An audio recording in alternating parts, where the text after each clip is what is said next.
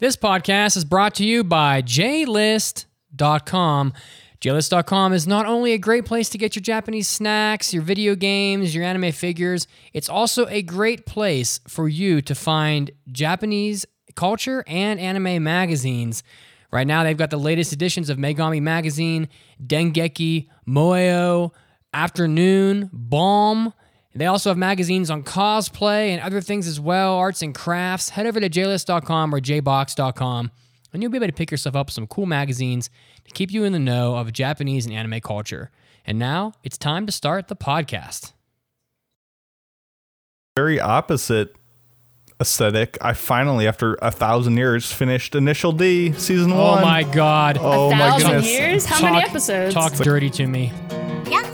みんなアニメアディクツアノニマスのライブブロードキャスト聞かないと泣いちゃうよ You are listening to the Anime Addicts Anonymous podcast Make your anime addiction worse at aaapodcast.com And now, here are your anime addicts「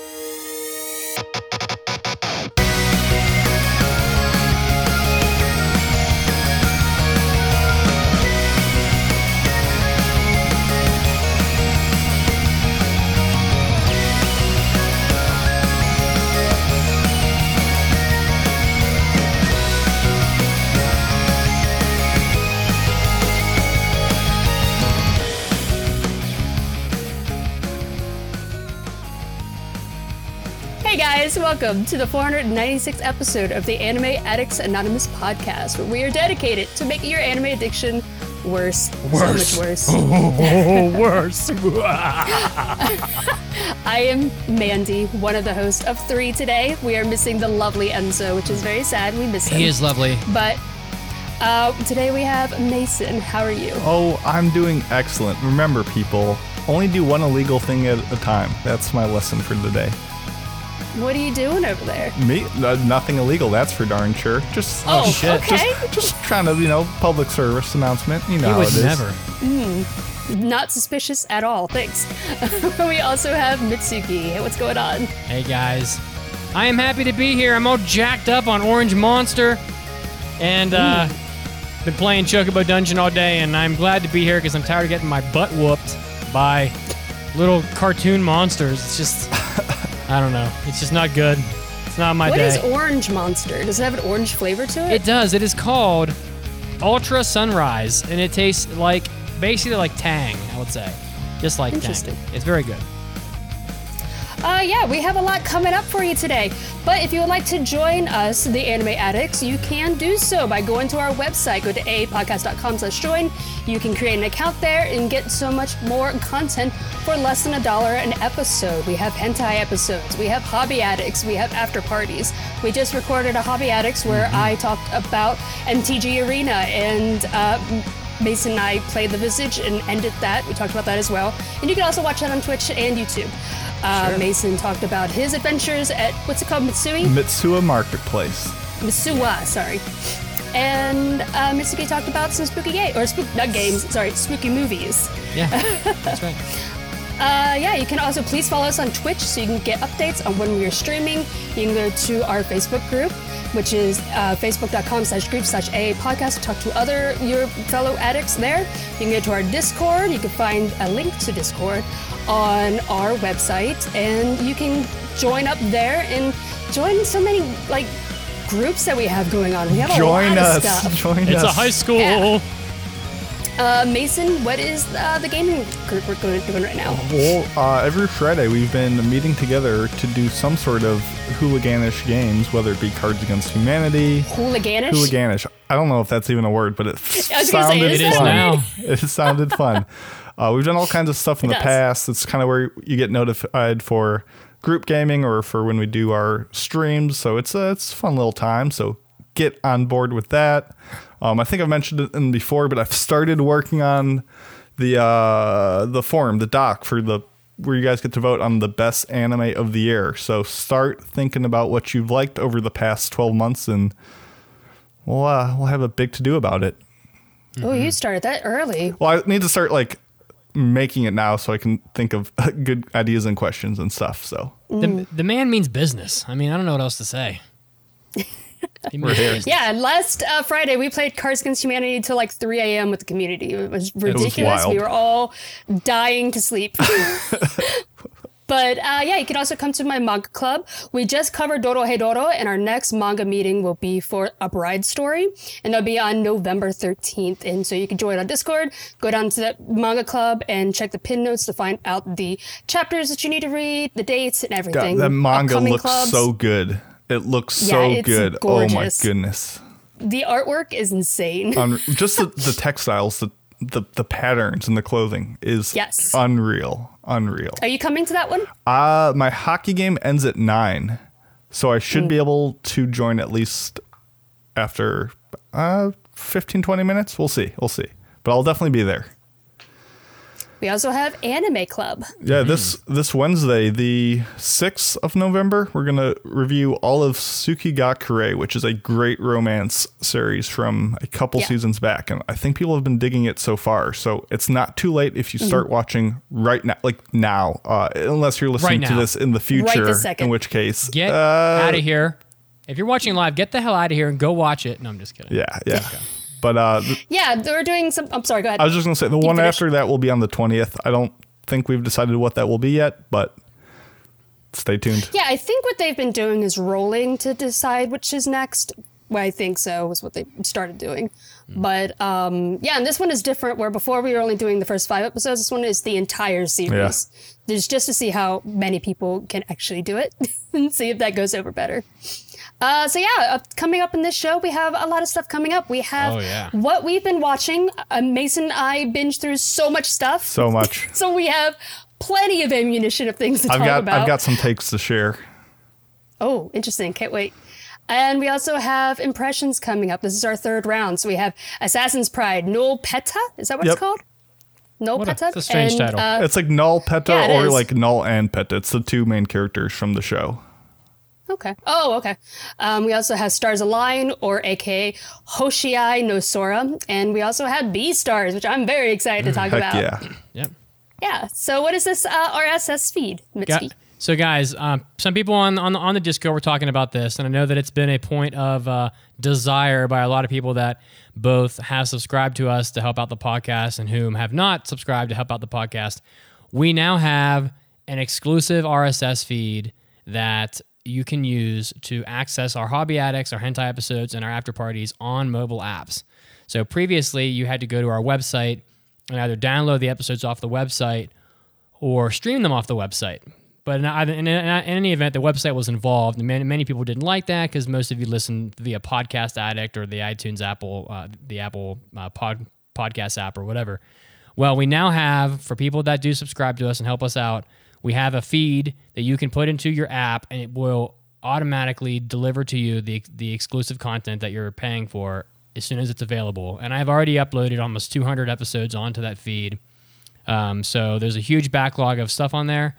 If you go to the main website, aaapodcast.com, along the top bar, the nav bar on the left, there's a now a, now a link that says member RSS, which will take you to a page that has all of the details of how to get that working. It's real easy.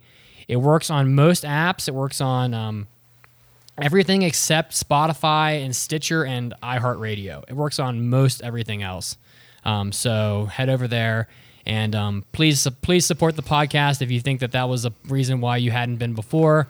Um, we're giving you more reason than ever to help out. So um, we love you and uh, want to give you the best listening experience that you can get. So that's the whole point. So We're delivering our most embarrassing stories to you on a platter, people. That's right. It's true. I'm- yeah. Yeah. Pouring out our There are- hearts. many days where afterwards I'm like, why did I say that? or I listen back and I'm like, that was really wrong. I, I need to make a note to fix this next episode, and then I never do. It looks like some Ta-da! people some people from the Twitch chat are already on the RSS feed yeah, enjoying that. it. So awesome. please continue to enjoy, and uh, if you if you would like to get that, please sign up and help us out. Love you. Okay. Was there anything else you guys want to talk about before we jump into big news? No. No, let's let's do nope. it. Let's do it. Oh, it's time for big news of the week. Mm, so big.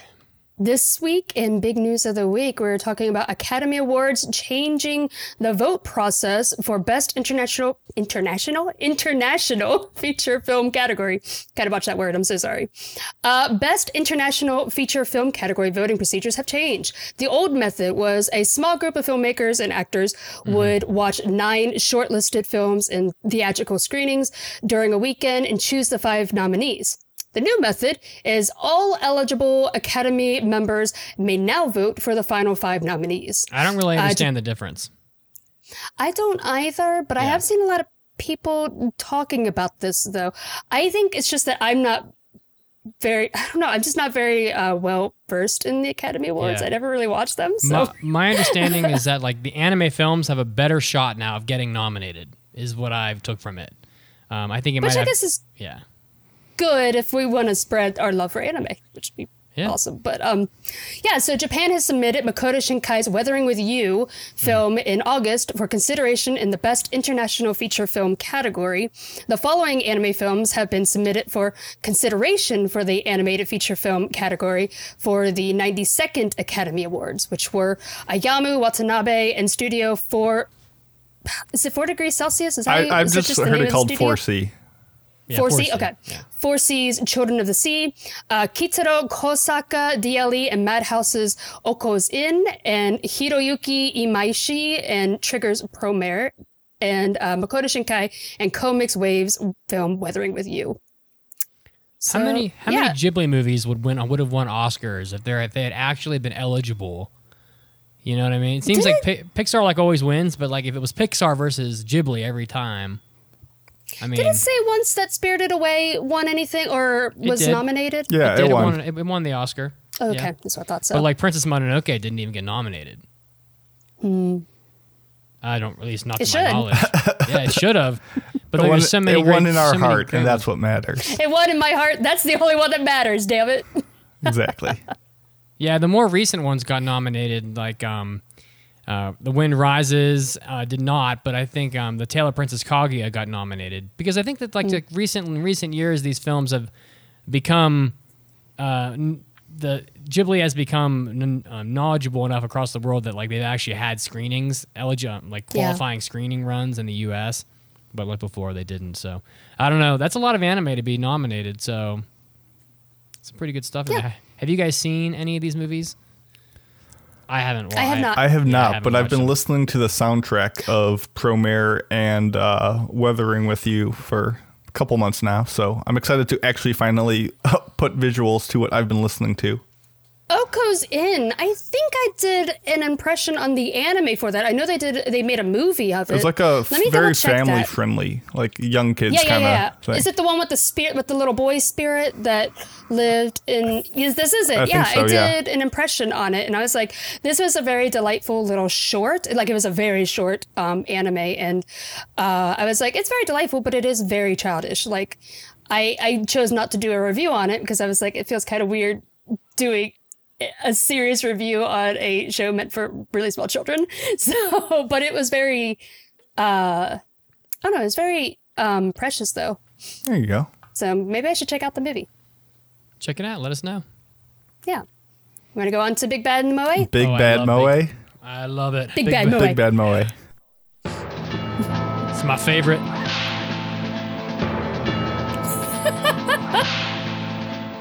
Howdy, partner. I seen you riding in on that dusty trail. Cram is so sexy. Welcome.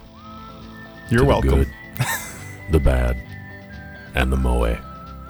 Guys, I am excited and si- this is the good. I am excited and simultaneously terrified. Capcom, the the, the previously believed to be debunked Capcom, I should say, has confirmed that they are developing a live-action Mega Man film.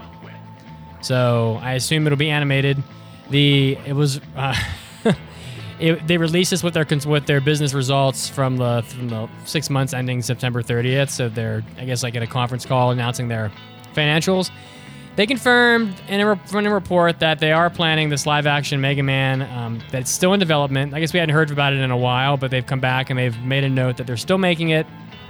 Um, Henry Joost and Ariel Schulman of Catfish and Paranormal Activity 3 and 4 are writing the film and directing it as well.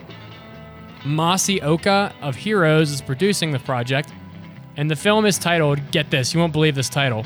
You ready? I'm ready. I'm ready. I'm, I was waiting My for butt you. is ready for this. It's the film is called Mega Man, if you can believe that. What Oh, really? the Yeah. heck?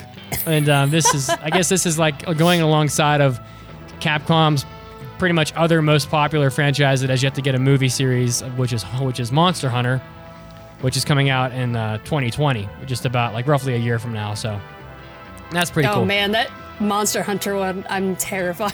That's It's gonna, gonna be, so bad. It's gonna be bad. Sonic's gonna be bad. Mega Man probably bad, but you know, it's I don't know. It's fun. The, Should some have of named the, it Make a Boy. That would have been hilarious. s- some of the Resident Evil movies have been decent, but mostly not probably. Um, yeah, I for mean, the if bad, you're. Oh, go ahead. Go ahead. Go ahead. No, you go ahead. I want to hear what you have to say. I was just gonna say, if you're really aching, if you just can't wait for any more Mega Man like media products, don't forget you can always listen to. Have you ever heard of the band the Protomen? I have. Oh, okay. Oh, yeah. I'm, I was gonna say I'm sure you know of them, but they are like this rock opera band that has like all these concept albums about the story of Mega Man, and like it has all these different voices and characters where they like go over like the rise to power of like Albert Wily and like Doctor Light's like struggle in the city and like all these accusations and stuff. It's very deep lore stuff, but it's a fun time if you uh, like that kind of stuff. Interesting. Yeah, they didn't say if the movie was Huh. anim- they didn't say if it was actually animated or not, but I I imagine Mega Man will at least be in CG, a lot like how Sonic is. Uh, for the bad, Stars Align production committee has apologized for copying the dance choreography of those dancers without permission, so that didn't take long. Um, on October 23rd, I think we talked about this literally last week. Yep. On, the da- online dancers Miko uh, Nanakawa and Melochin pointed out that more or less it's it's hard to deny that their their dance choreography was flat out stolen to for use. Flat and it- out stolen. It really was. I mean, it was like Yeah. move for move the same. Um, from the ending anim- animation of the original television uh, property Hoshiai no Sora, which we're going to be doing an impression on today. And the both the dancers said that they sent in- inquiries. Well, the production committee has apologized to them for using the the, uh, the choreography without permission and said that quote there was not sufficient consciousness regarding creative ownership. And I say to you, sir and madam, no shit. no shit. No shit. The the notice also stated that the two dancers are now working with the anime team. So All they had to do that was Good ask for the them. first time. I like how they didn't send in like accusations. They sent in inquiries, aka, what the heck, guys? Come on. yeah, so they just they You just wanted to get their they just wanted to have them as consultants without paying them for consulting, more or less. Um, Yeah. For the moe, we have lost a dear, dear, dear moe girl from the anime universe today. Rem from ReZero. Crushing defeat. You'll, you'll note that um, in 2016 we talked about there were 30 life-size REM figures that that sold for just an absolutely just ridiculous $12,600 a piece. Um, well, it is sad, but one of those REM figures has broken, and there's a photo online of it laying. It ate shit. It ate it, it ate shit. thing ate shit. She died with her with a broom in her hand and a maid outfit on the on, on, on what looks like someone's deck, I would say. And Yeah. you know, I, I just have a question. First of all, who the hell spends almost thirteen thousand dollars on a figure? And second, if you look at the construction of the figure, like in its legs, it it looks like it was very badly built. So I don't know. Like maybe the moral of the story is don't spend thirteen thousand dollars on a REM figure. But What were they doing to make it break? That's, that's the I question. think I don't I, think That's the what I wanna article know. says it came like that in shipping. no way. That's what it says, and uh, they supposedly come with uh, a lifetime warranty. But uh, yeah, I don't want to know what they were doing. But you know, yes- I like to, I like to think that like a cat and a dog were, were chasing each other around the base of the statue, like in an, like in one of those cartoons, and you know they Yep. just got a little clumsy and bumped into it. I mean, it happens. and Or snapped her may- ankles and femurs.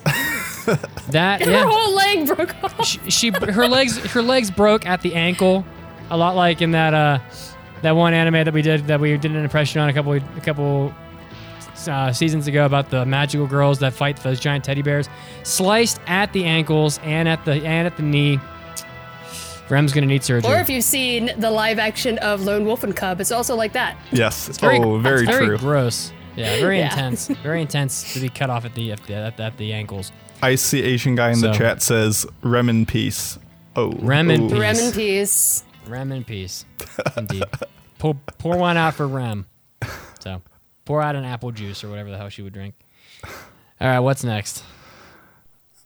Uh, we have trivia. Oh, Want to handle that, Mason? yeah. I certainly can. So first up, we have the trivia, the weekly trivia from the site. The answer for this week was Empire of Corpses, which I definitely would not have gotten. That was a tough one. No, it was it was hard as hell. Oh, I've seen that.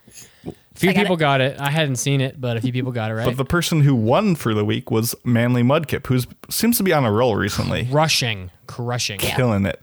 Uh, Yeah.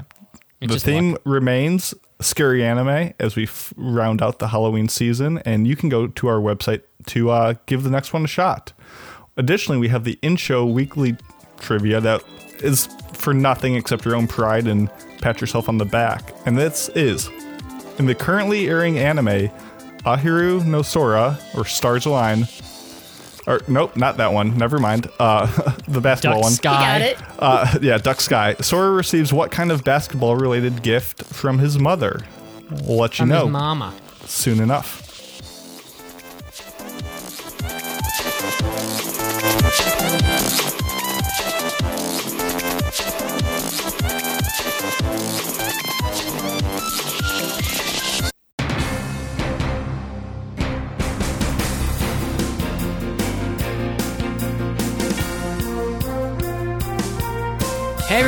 Mitsuki, and it's time for your anime news break. Leading us off, well, the saga of Monica Rial, Funimation, and Vic Mignogna continues. It looks like Vic Mignogna did file an appeal of the prior district court's decision, and it looks like Monica Rial, Jamie Marchi, and Rial's fiance Ron Toye are filing a motion to dismiss Vic's appeal uh, to have the decision reviewed. He filed this appeal back on the 24th of October.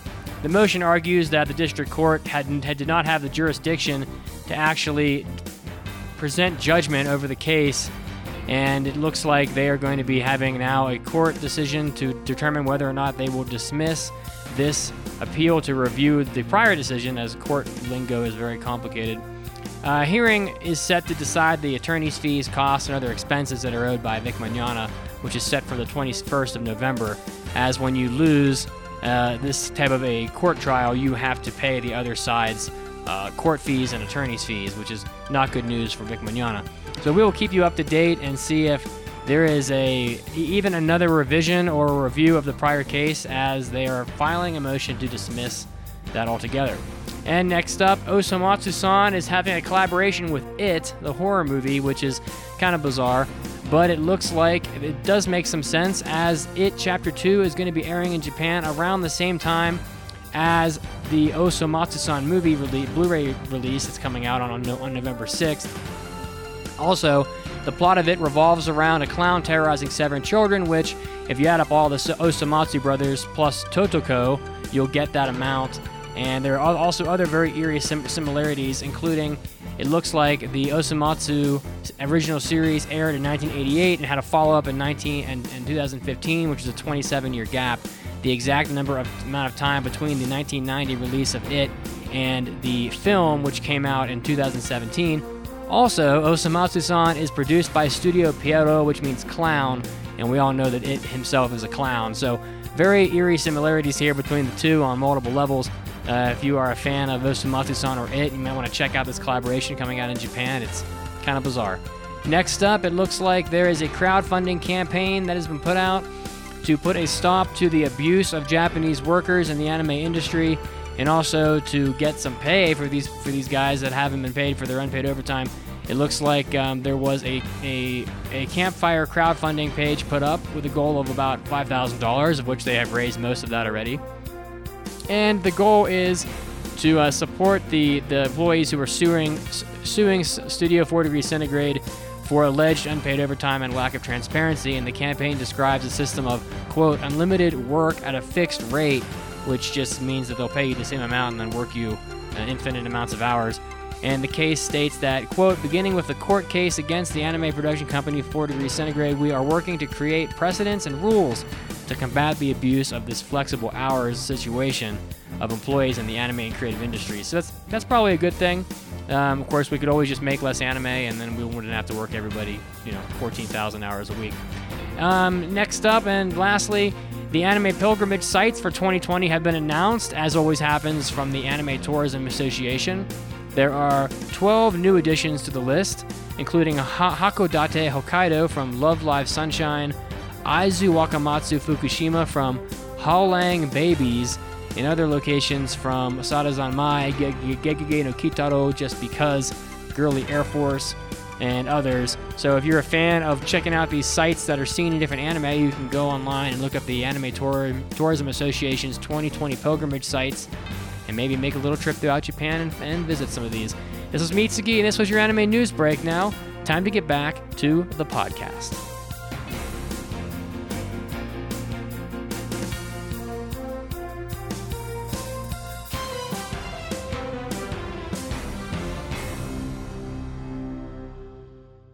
Did you guys know that over at JList and JBox.com, they do a whole lot more than just sell Japanese snacks, games, and anime figures? They also sell a variety of magazines that'll let you keep up with Japanese culture and anime.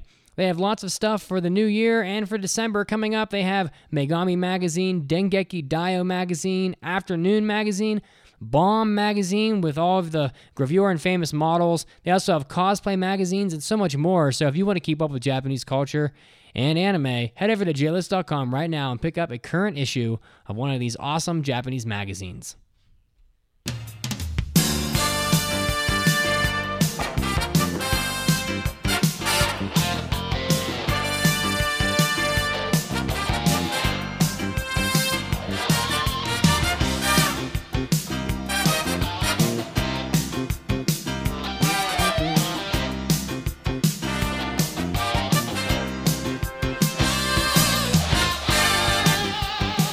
Welcome back. I always, I'm always hesitant to cut that song off, but, but we gotta get Oh, you going. just want to? Oh, oh, you just want to listen? So is I've- that what you're saying?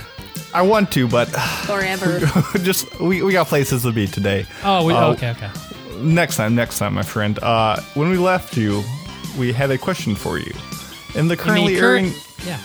Yeah. in the currently airing anime Ahiru no Sora, Sora receives what kind of basketball-related gift from his mother? Mitz, what's the answer? Basketball shoes, shoes, shoes, shoes, shoes, shoes. Wild.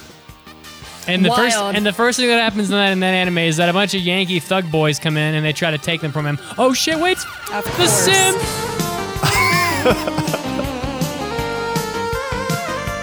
I just can't get enough of that shit.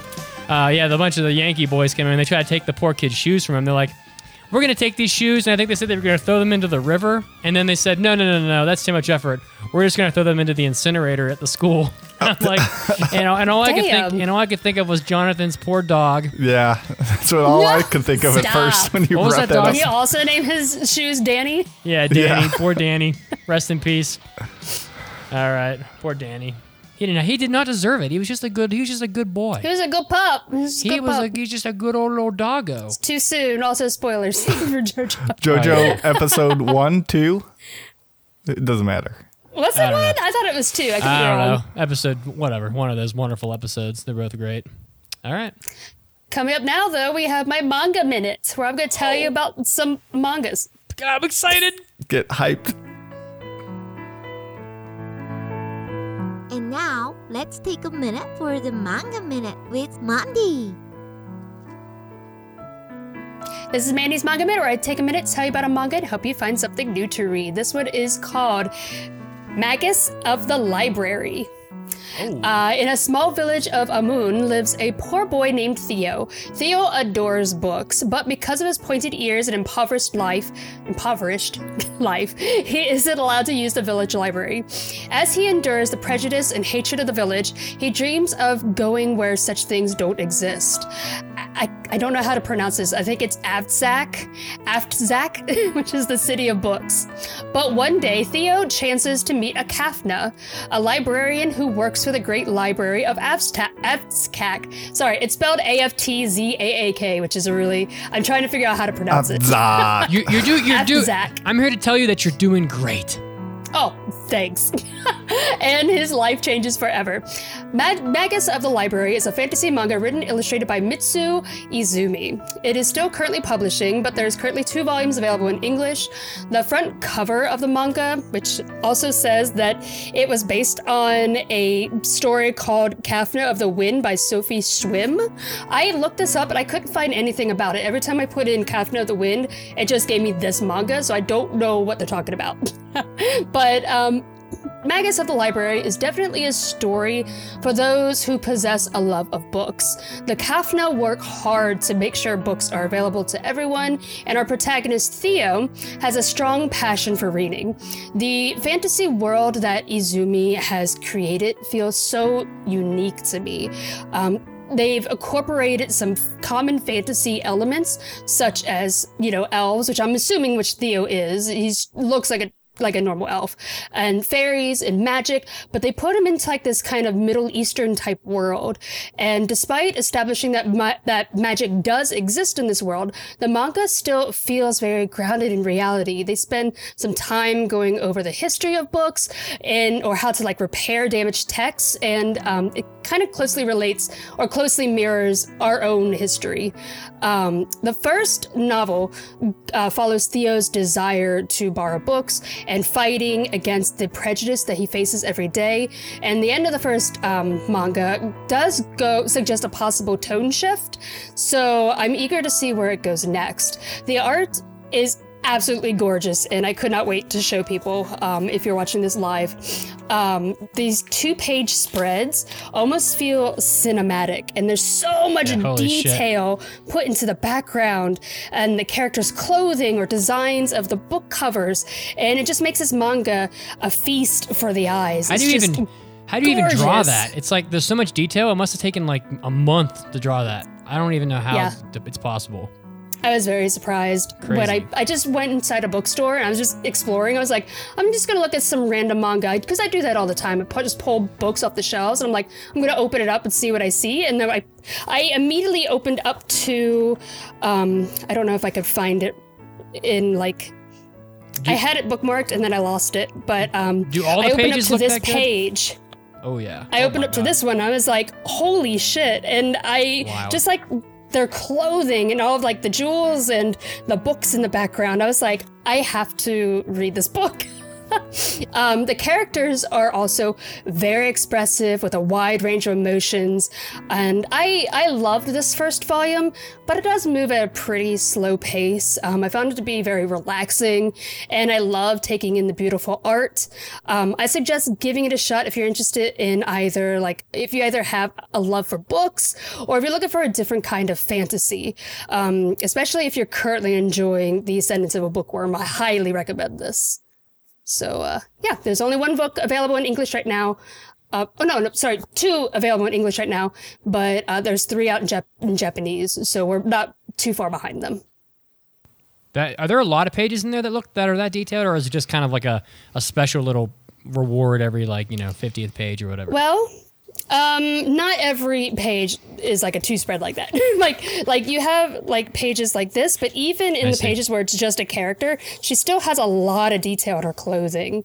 I, I, I think the whole thing overall is pretty gorgeous. I'm not, I'm not a big manga reader, but it looked a little berserk esque, just like the level of detail and. I don't know about insane- that, but not It's- quite that good. Okay. It's I, I definitely took a look at this when Mandy like brought it up, and it definitely has the level of detail that Berserk has. I think the difference is a lot of the art is like very realistic and like oh these are books, these are places, these Yeah. are things, and you can tell like some digital effects were used to help like make it look real nice and prim and proper. Whereas his stuff is more like fantastical, so there's no like Sure. right way to do it. So it definitely has a similar like attention to detail, but it's very stylistically accented. One more time, Mandy. What was that called again?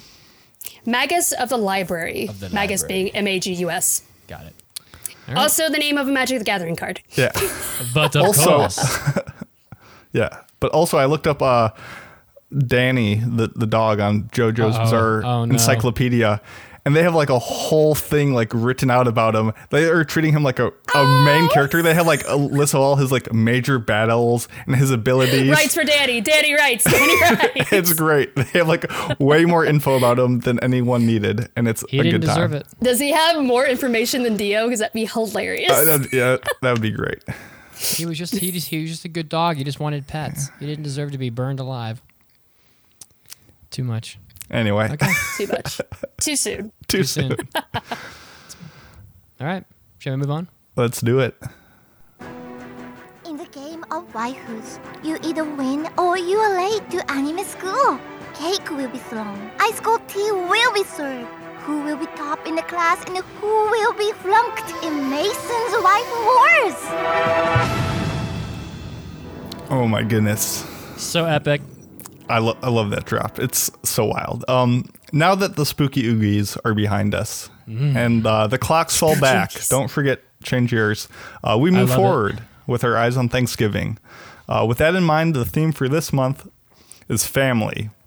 Whether it be characters that you'd want to start a family with, someone you could bring to Thanksgiving to meet your family, a la Summer Wars, uh, or just a sweetheart who takes care of their family. Uh, I'm looking at you, characters with like a litter of younger siblings. Um, essentially, all our precious, wholesome, lovable waifus uh, that the whole family can get behind. So for the opening week of this, I've got to start things off right. I'm talking a nice, proper girl, a nice, a nice waifu, uh, a kind, motherly personality who cares for all around her, uh, with a charming disposition, who would hit it off with all of your relatives. This is a bright professional who is well established and enjoys pumpkins and sweet potatoes and everything about this season. Uh, so this is uh, from PA Works 2017 offering, uh, Shiori Shinomiya from Sakura Quest. Uh, so this show is the third of PA Works' original series of working shows. This goes after like Shirobako and Hanasaku Iroha. And Sakura Quest is like a look at the oft neglected like small towns throughout Japan. It's not all about Osaka or Kyoto or Tokyo. It's telling the story of the fictional village of Manoyama, which is seems to be inspired by the real life locations of Inami, Fukumitsu, Nanto, and Johana. And this this town, it's a uh, struggling like rural farming town with a like aging population and no like draw to pull in tourists or like future residents. They're kind of dying out. And so they're looking to you know get more interest, bring people into the town, and so mm-hmm. by a factors of mistakes and mishaps, they formed the Manoyama Tourism Board, and the group of this board is to you know remedy the situation, get get people interested. And this is a 25 episode series, and it's lovely, and it's relaxing, and it's a pretty interesting look into a real problem that Japan is dealing with. Did you guys ever watch this show? No, I've, it's always been on my list though. Did you like it? I did. It was like inherently not as like, oh my goodness, this is anime like Shirobako had. And it wasn't mm. as like high school drama as Hanasaku Iroha, but it was cool. It's like very similar to those vibes. So Okay. it's definitely worth checking out. 12 episodes or Uh, long was it? 25. 25. It was two Oh, seasons. 25. I, that's much longer It's, than I it's thought a it was. juicy one, yeah. Um, but of, I'll check it out. Of course, all five characters in this show are fantastic waifu material. Uh, though it feels a little cheap to say that because they are like very realistic characters. Um, and a major part of what helps that is uh, they have extensive outfits that each of them have. Like PA Works really formed the ability to craft an entire wardrobe for each character and have it used and matched in like interesting combinations throughout the season. Like I'm really think they got good at that with Shirobako and you could see them like mixing, mixing tops and bottoms, wearing, you know, sweaters on top, using it to tie around their waist. Like they always like kept on having this vast palette, but it all is consistent and super cool. So that's one way I think that a lot of their shows gain that like grounded realism. But uh, no one cares about that. We care about Shiori here. Uh, if you don't remember, she's like the librarian looking member of the cast. She's got her bunned brown hair, this conservative like sweater and shirt. She like wouldn't draw any questioning looks from uh, or disapproval from your elders. She's great at housework, so she would love helping you tidy up when there's guests visiting. She's brave and skilled. She takes down like the most ferocious of centipedes with like this calmness and grace. She's just so cool. She Uh, she crushes is- a centipede. She isn't frivolous like those uh, city girls. You know, she's patient. She's loyal. She sticks around to assist her parents, townspeople, and she acts as the guide for the newcomer Yoshino when she comes to town as the queen of the tourism board. Um, she's got this very like centering aura of order and would be a great waifu for 365.26 days out of a year. Um, she's a true sweetheart that everyone would approve of, and most importantly, I approve of, which I dare say it doesn't get much better than that. And very cute. Yeah, very, very great. Big fan. Mason's stamp of approval. Yes. Yes, indeed. I moved quick. I got her up here on the Twitch stream, so everyone everybody can enjoy her grace. Oh, Visually. look at that. Yeah. You know the um She's cute. you made a good point and Sakura Quest brings up a good point about something that we could talk about in greater detail later, but there is an epidemic in Japan with the sort of they're called I call they're called a- akiya, which basically means vacant. There's a big problem in Japan with consolidations in the cities, and what happens is that um, due to the fact that most jobs are located in major cities, I, I don't know if people knew this, but almost 40% of Japan lives in Tokyo. Like that's pretty in the Tokyo region. And that's pretty insane considering if you add Kyoto and Osaka to that and like maybe one other major city like uh, like Nagoya maybe, you're talking like I don't want to I'm, gonna- I'm just going to throw a number out and just I'm just going to guess 60 to 70% of people. So like there is an epidemic in Japan where due to the fact that most jobs are in the cities and the fact that so many elderly people uh, in Japan you know there, there are so many so many elderly. There are t- whole towns in japan that are vanishing. And according to this article i'm reading right now 6 million out of the 60 million homes in japan are vacant. Um, and a lot of that is because of those houses are located in these rural areas.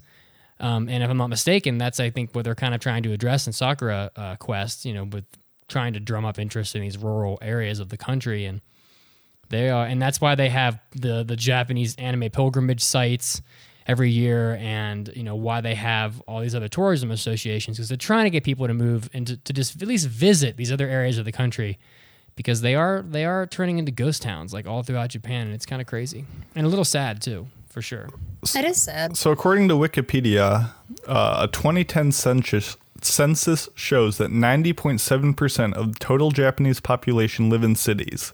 Now, of course, there are more cities than the main ones you just listed, so Yeah. I'm sure your guess isn't too far off. But yeah, there's a lot more to Japan than uh, those places, and they're struggling. people do not realize how many people live in the Tokyo metro. Um, people think like New York's a big city, or you know, like even Shanghai is a big city. There are 38 million people living in the Tokyo metro. That's like four times as that's like four times what, what most of like of a country's like largest city would have. So it's a cool. It's a it'd be it'd be a cool sort of uh, some like like uh, socio political t- conversation for another day. But yeah, it's it's interesting to, to just keep uh, keep tabs on like Japan's current state. So good good pick, Mason. I like it. Why? Thank you. I'm very I'm gonna watch it now too. See, even even Maybe uh, this week. maybe. Well, I want to hear about what you watched this past week. Yeah, me too. Let's what get a to it. segue. What, a else? segue. What is, that's why they pay me the big bucks. Man, that's why you get that Wait, the what? You get paid? No, seven no. figure contract. I get baby. paid as much as anyone else. I just make Mitt send it to me in big checks. He, he, he wants. yeah, he gets it. It's just this real big check says five dollars. Listen, I'll Yep. tell you what, it's it's better than all in like ones, which is what he wanted before, like a big like rubber banded stack. It was like 14 He inches just wanted to tall. live his best stripper life. Exactly. yeah, I, brought, I I used to rent a dump truck to dump all the, all the pennies out that he wanted to be paid in pennies. Just kidding. Mm-hmm. Anyway, so yeah, so let me start here. Um, we're we're gonna be doing what have we been watching, just keeping you up to date on the stuff we've been watching. Maybe you'll get a couple recommendations here and there. Listen, guys, whether you know this or not, and I am a I am the biggest Ghibli honk there is. I think, pretty sure. Do you don't say. I'm pretty sure. Was, so, that a, was that an Untitled Goose Game reference? oh wow. Um, I, I am lucky enough to have a girlfriend who also loves Ghibli movies, and she likes going to the movie theater. So we've been doing the Ghibli Fest almost every month. And Ghibli Fest, for those of you that don't know what this is, you really should. It is a basically once a month for a few days, a Ghibli movie hits a lot of theaters in the US. There's about 15 in Denver alone. So I know there's a pretty good shot you have if you have a movie theater in your city that does the Ghibli movies. Now they're usually on like Mondays and Wednesdays, like the days when no one's at the theater. But they are playing some pretty great movies. And this past weekend, for the first time ever, I saw Spirited Away in theaters. And let me just tell you, this movie, it's pretty old now. How old is Spirited Away? It's got to be what, at least ten years old now, right? I thought it was early 2000s. Let me see here. Spirited But Away. I could oh, be it's, wrong. it is. It is nearly twenty years old. That is crazy. Wow, two thousand one. Okay. So, I think there's. I think there could be some people out there that haven't seen Spirited Away. I don't know how many, but there are a few. This movie, especially in theaters, was mind blowing. I mean the the visuals in this film and the music are absolutely stunning. I mean, there are some shots where I simply have no idea how they animated it.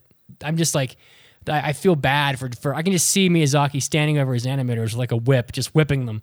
You know, like when um when when uh, Lin is throwing the the konpeito to the soot sprites that are in the boiler room and they're eating like the little star shaped candies. Yeah.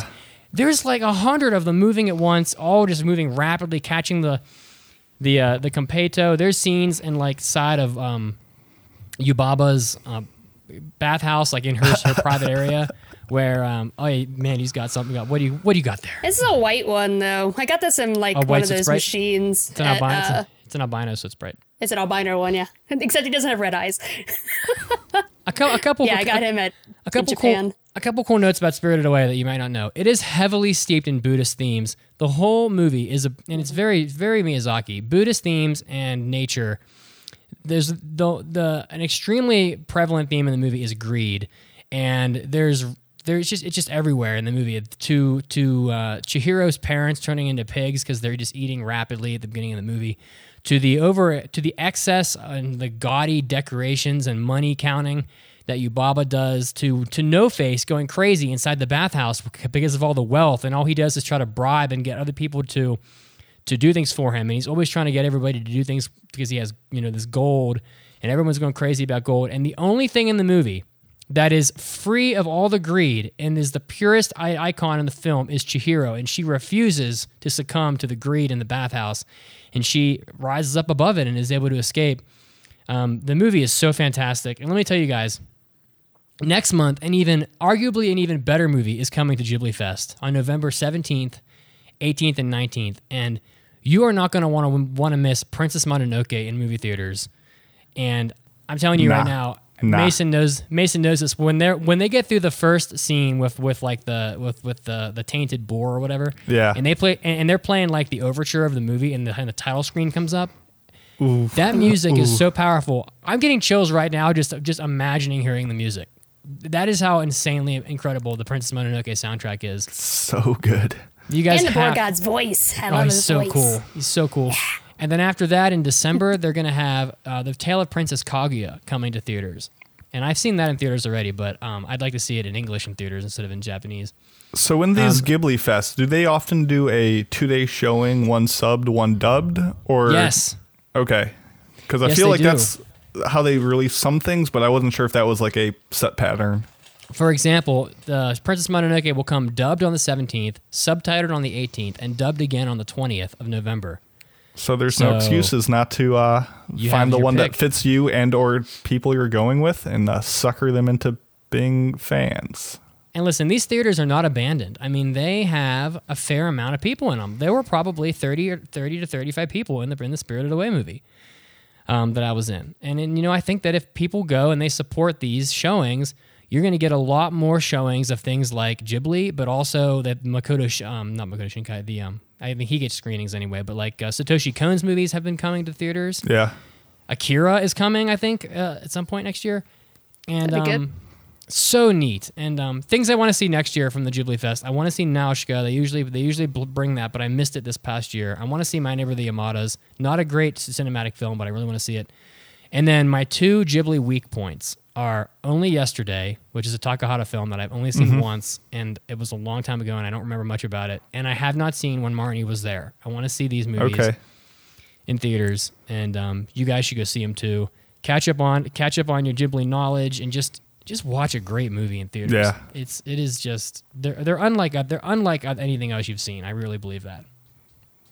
So Mandy, I kept on waiting for your no face uh, piggy bank to uh, want to join Oh, in. And I, I almost accidentally set him off. That's why if you saw my face, I was like, oh no, uh, please don't go off. Please don't go off. Hashtag Totoro. triggered.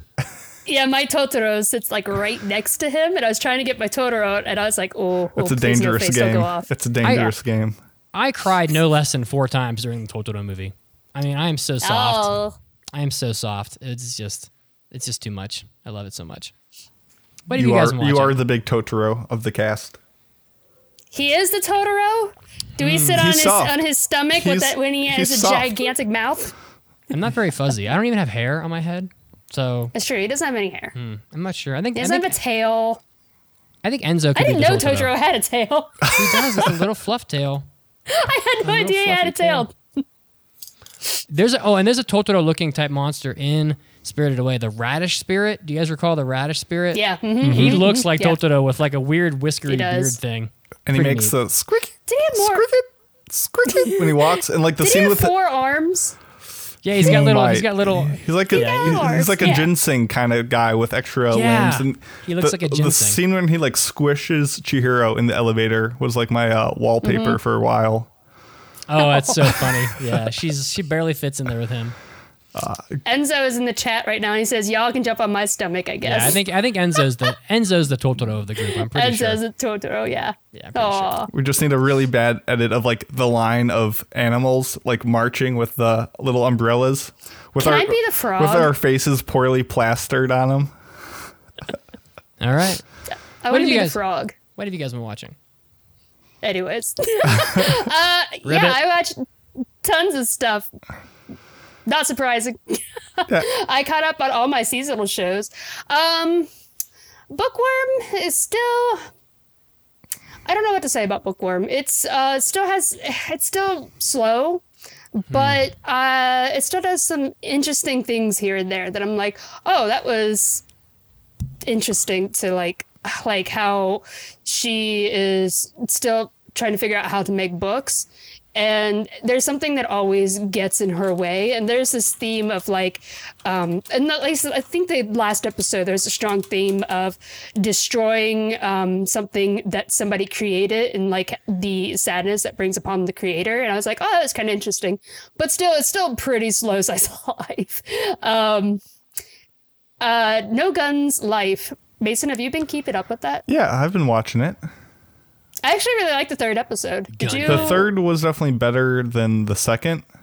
same but- yeah i thought so as well It definitely went in a weird direction. I don't think it's really spoilers, but essentially, a character has the power to control essentially anyone who's been Yes. altered, and I'm, I was thinking of it as like hacking. Yeah. he's just hacking them. Okay. and uh, he takes over another prominent character in the show, just like without asking, just as like, "Hey, I got places to be. I'm going to take you over." yeah, yeah, yeah. And I like uh, that part we too. haven't really got to the ramifications of this when he kind of, because they're on the same team. He's obviously going to eventually let Mm-hmm. up control, and uh, I think it'll be very curious to see how this character reacts to being hijacked and like having their body Yeah. just thrown around a bit.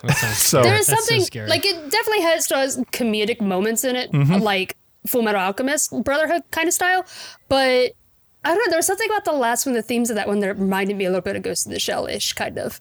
I think that's why I was like, oh, this episode is really cool. yeah, there's definitely the disconnect between what the body is and what Yeah. yeah and all that stuff. So it's definitely still good. It's definitely still staying the course. Still watching it. But it's not Mm-hmm. as good as Outburst Dreamer Boys, I'll tell you that much.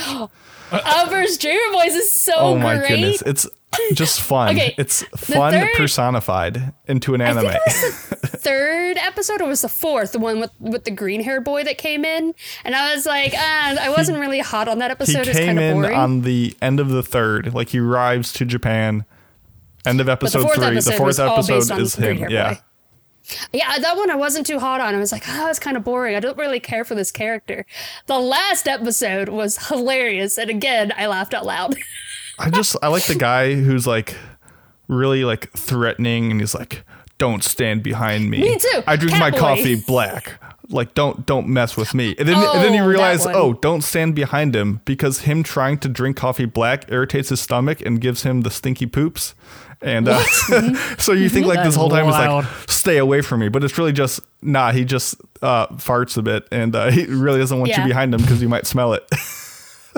yeah, well, the pink haired guy too. He came no, that, in. yeah, that, he was that like was him, the cat boy. uh, the pink haired guy, cat boy, who's super aggro. Of course, my favorite character. Of course, obviously. I love that he comes in, he gets everyone together. He's like, I have a mission for you. He makes it sound like there's like a murder mystery at this theme park.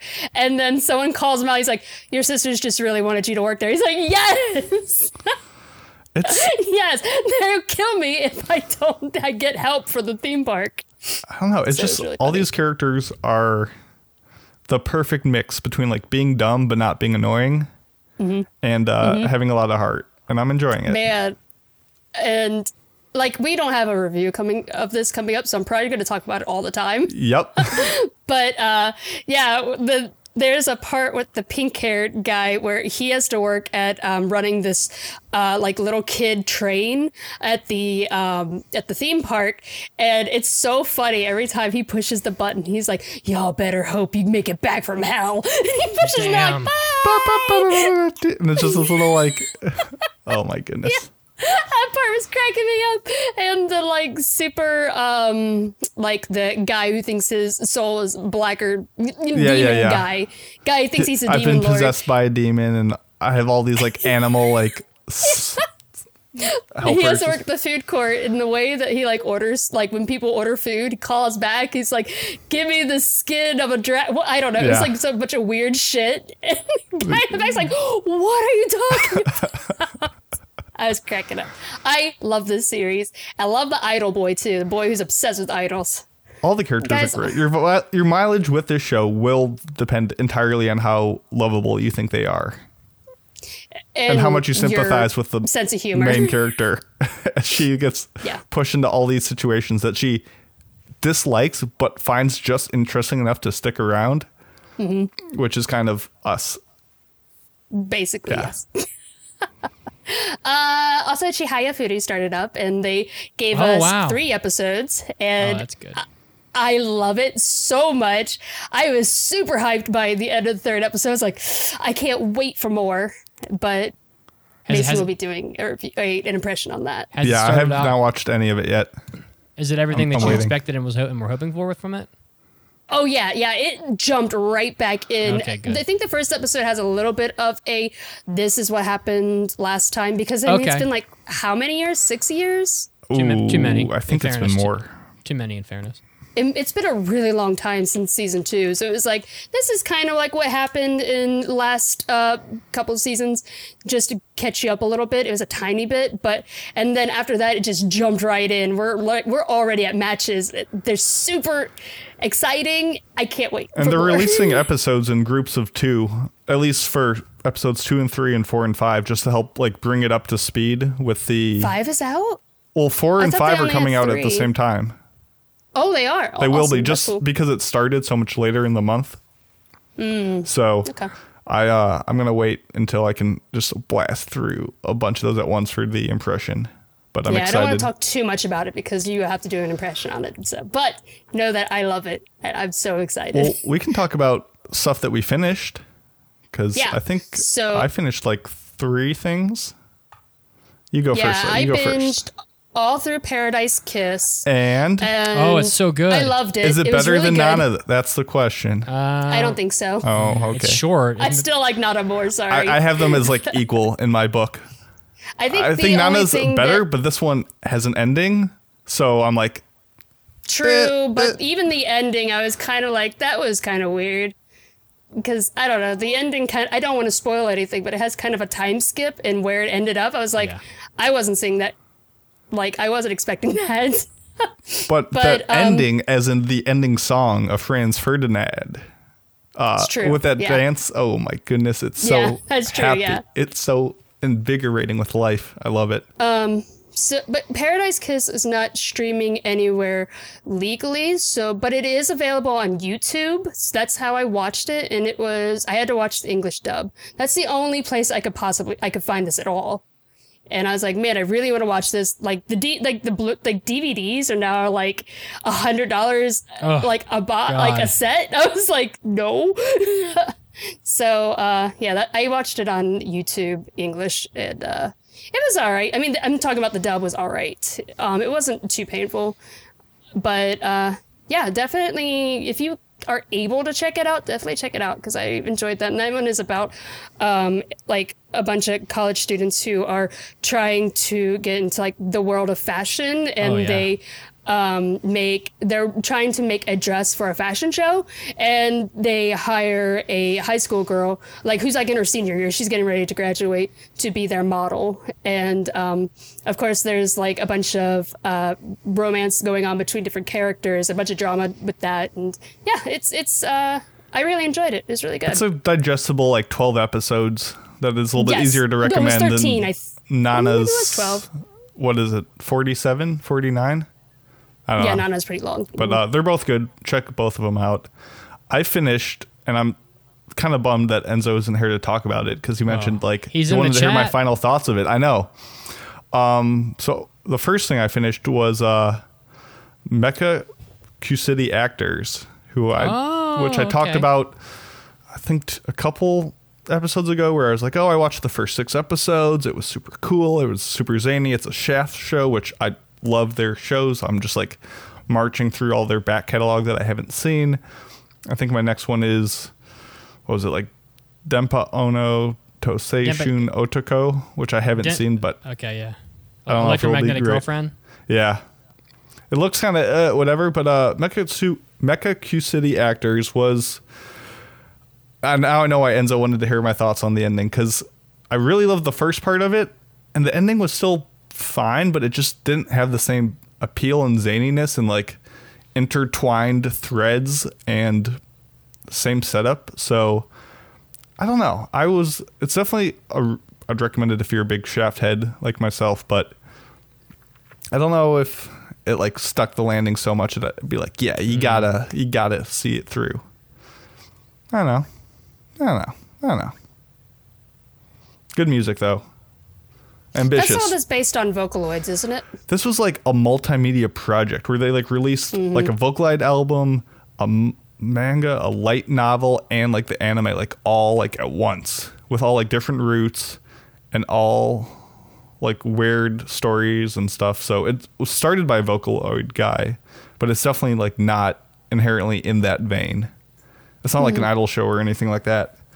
But it was it was definitely cool. It was definitely ambitious, which I always give props for. I like the character designs. Yeah. They're just yeah. very they're just very different. There's there's a bunch of charming characters. Na is best girl of the series, if uh, there was any doubt. what what else did you watch? Um, yeah, one thing that I really wanted to just briefly touch on was I finished, I started and finished all of Utakoi, and this is something that I never hear anyone ever talk about. And when I looked it up on Mal, it's like only six thousand people have watched it. So I was like, oh, that's probably why I never hear anyone talk You're about. It. You're just trying to get more of that Chihaya fix. yeah, so uh, Utakoi, which is also known by the Choyaku Hyaku um, Ninchu Utakoi, which is um, like the 100 romantic poems. It's basically the history of the cards that they use in Karuta. And um, this one is a, it says super, super liberal interpretation.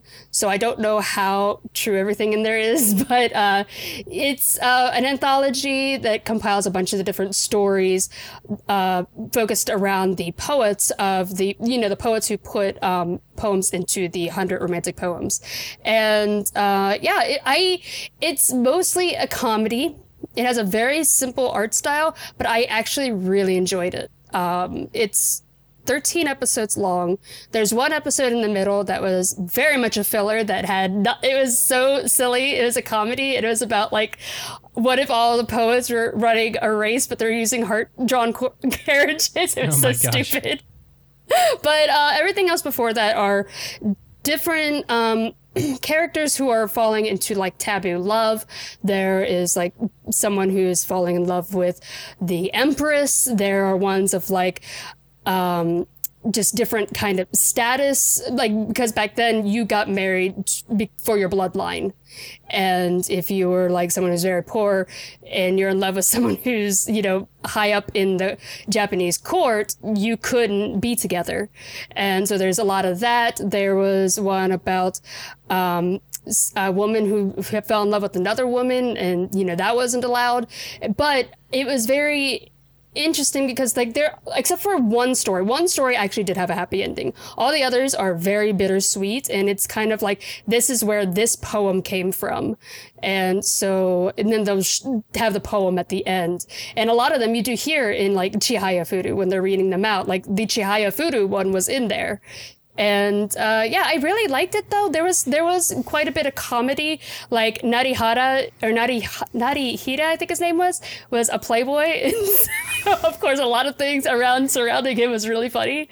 Um, yeah, I like a lot of the drama was very adult. Like there are a lot of um, uh, like like sex scandals kind of going on as well, Oh, wow. like people sleeping with people's wives. so I I do recommend checking it out. Okay, But, yeah, I'll uh, definitely watch that then. yeah, I really enjoyed it. It's I looked at the art style and I thought, oh, it might be a short, but no, they're 24 minutes per episode, Okay. and it's available on Crunchyroll. So uh, Heck yeah. if that sounds interesting to you, check it out. Well, in the very opposite aesthetic, I finally, after a thousand years, finished Initial D season Oh one. my god. Oh a my thousand goodness. years? How many episodes? talk It's like dirty 20, Jimmy. 20 it took you a thousand It's, years for it's that. it's 26. It's 26. 26? Okay. Talk, yeah. talk, Says someone who would finish it in a day. talk dirty. Yeah. was that a JoJo pose just flexing I don't on know me? what it was. I think it was. I was like just gonna do this. I don't know what I was doing. Uh, Good question.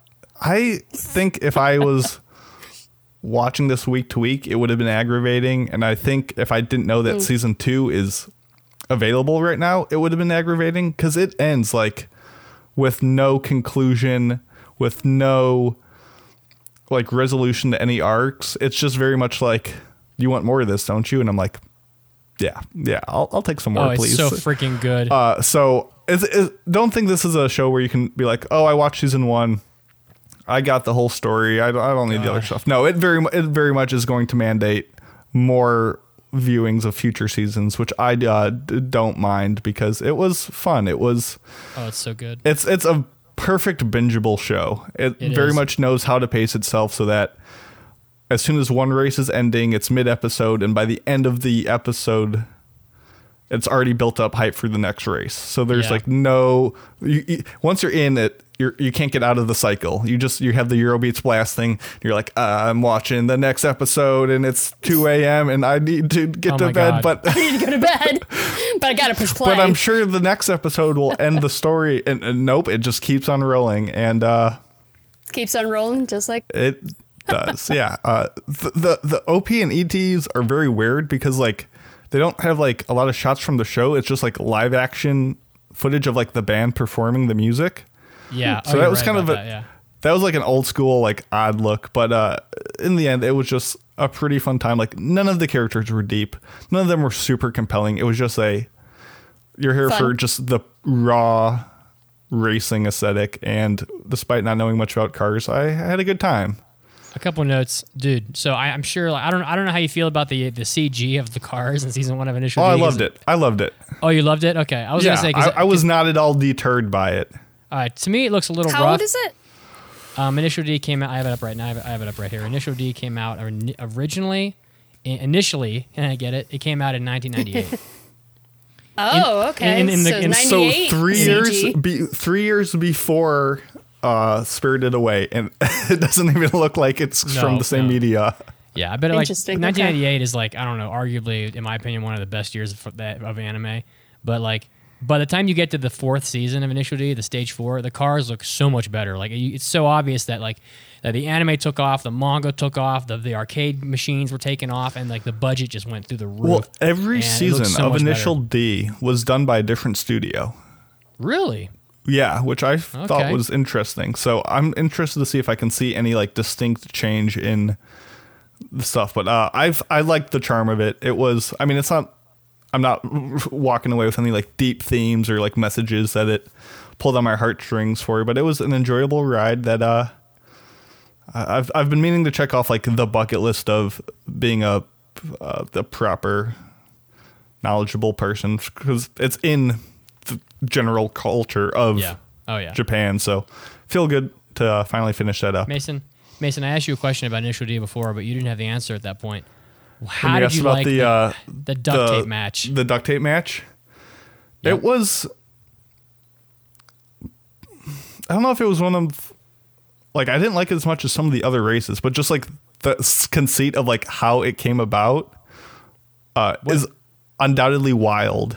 What is your most hype moment then? Since since because to me the duct tape match is a pretty hype moment, but to I me, honestly, your- I think episode five, like when he pulls up to the race for the first time, like pulls up to the line, because it's been five episodes and like it definitely is a slow burn for the first race. yeah, And you, you keep on knowing he's going to do it, but you're just waiting for him to commit. And you're just like waiting. And when he finally is like, yeah, yeah, we're going to race, boys, you're like, we're doing Well- it. We're doing the thing, guys. We're doing the thing. He's coming to the thing. Oh, they're go- he's not going to make it in time. Oh, he made it in time. Oh, oh, oh, we're and just I, I buckled in. I, I got bought a seatbelt online, installed it into my chair so I could uh just be more with it. It was a good Strap time. in. Yeah, well, it's very shown. Click it or it's, ticket, Mason. yeah, it's very shown, and it's going to keep and it's going to keep escalating. You know, so yeah. strap yourself in. Get it? Haha. it's pretty good.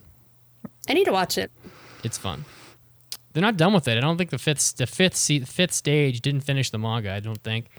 So, and I don't know if they will finish it because it's been a long while now. So, I have too many things on my to watch list. I don't know which one to watch next.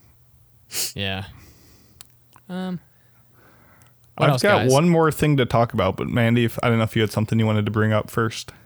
If we have time, I don't mind. You can go ahead and finish yours, and if we have time, I'll talk briefly about something else. I'll go quick. I was just gonna say I watched the Kabaneri of the Iron Fortress movie Oh, how's that, that? came out on Netflix. I think it was middle of September. May. okay. Um, so this is a so there were there's three Kabaneri movies. There's two that are just Oh. summaries of the first season, like part one and part two, and then movie three is a sequel. It takes place six months later, uh, from like the TV show, and it it's on Netflix, and they released it. It's a movie in Japan, but they broke it down into three 30 minute episodes for Netflix. And it's not like recut in any way, so the episodes just end after 30 minutes and it has like the opening and ending. So that's one thing that's kind of odd. But easily the worst part about this is that if you go to Netflix, it just says Kabaneri of the Iron Fortress, the battle of the wherever it takes place. And it says season one. And it has the three episodes. So if you didn't know that this is a sequel movie to something, which it says nowhere, you just say, "Oh, this is a new anime thing, and there's three episodes of it. Let me start watching it." And because it says season one, you think this is the beginning of the show, hmm. Mm-hmm. and it because they're not going to direct you to Crunchyroll or wherever actual Yeah. show is. So if someone came into this not I knowing it's it's a Amazon sequel, Prime. I think. Sorry. well, it's on net. Oh yeah, yeah, maybe.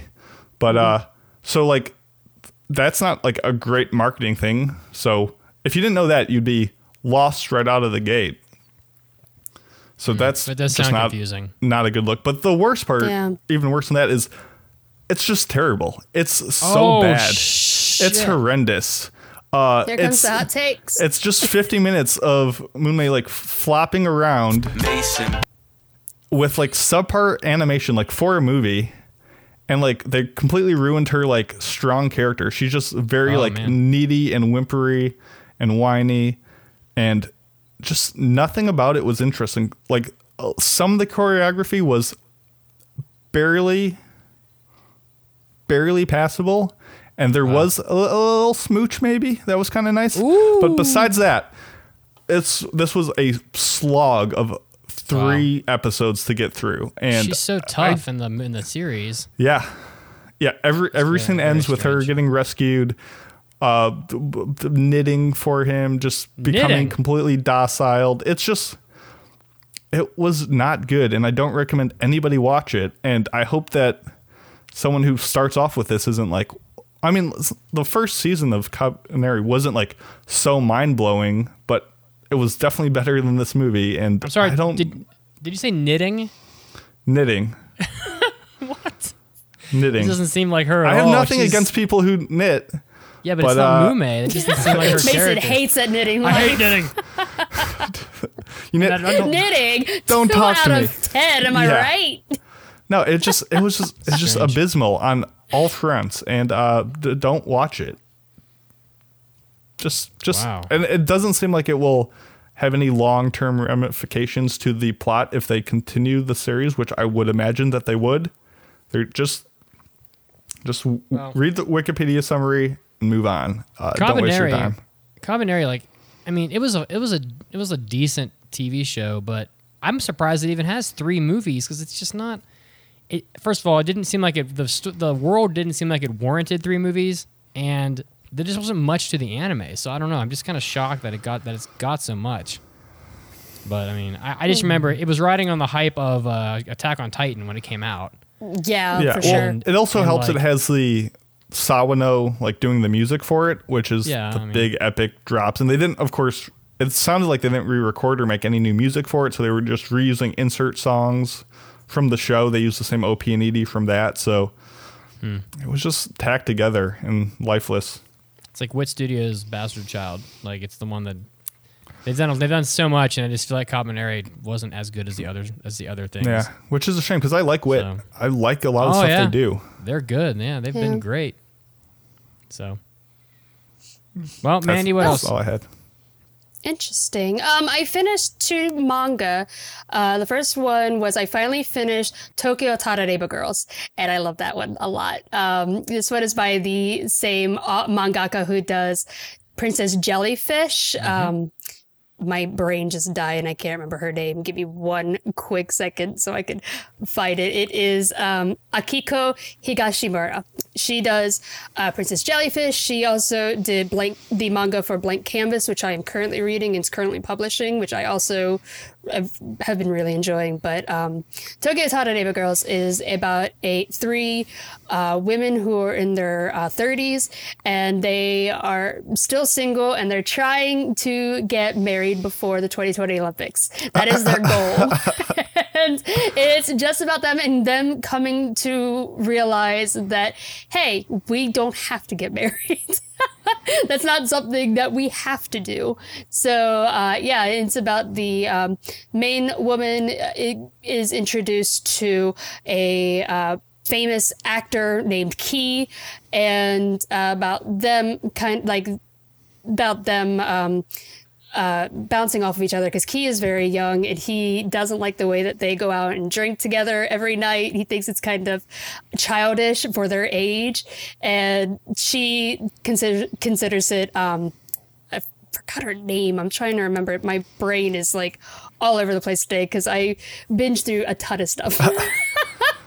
but um, Rinko is that's her name. She uh, she considers it just girl time. Then they they go out and drink and complain about men all night is basically and it's about those two um, working together also because rinko is a is writing the scripts for a bunch of the dramas that key is also being a part of and they're just bouncing off of each other Which is funny because this got adapted into a live action television live action drama. yeah yeah yeah and it looks real the drama looks great i need to watch it I, I've I looked up a absolutely would be down to watch that with you. That this. Oh, I would this- love This to, looks yeah. so much fun, and it won the 2019 Eisner Award oh nice uh, for like best writing from Asia. So I hear a lot of people call it the like um the Japanese version of Sex in the City, basically. Oh my That's what lot, gosh. I hear a lot of people call call it. Yeah, I really enjoyed it. and I like the ending as well. heck yeah, Um, heck yeah. I also finished Urasawa's uh, manga Pluto, which is not a new manga, by the way. This is like, how old is it now? Six years old? I think it came out in, oh no, it came out in 2003. So yeah, it's, uh, I, I really loved this manga. And we read the first two volumes for Manga Club a Yeah. long time ago.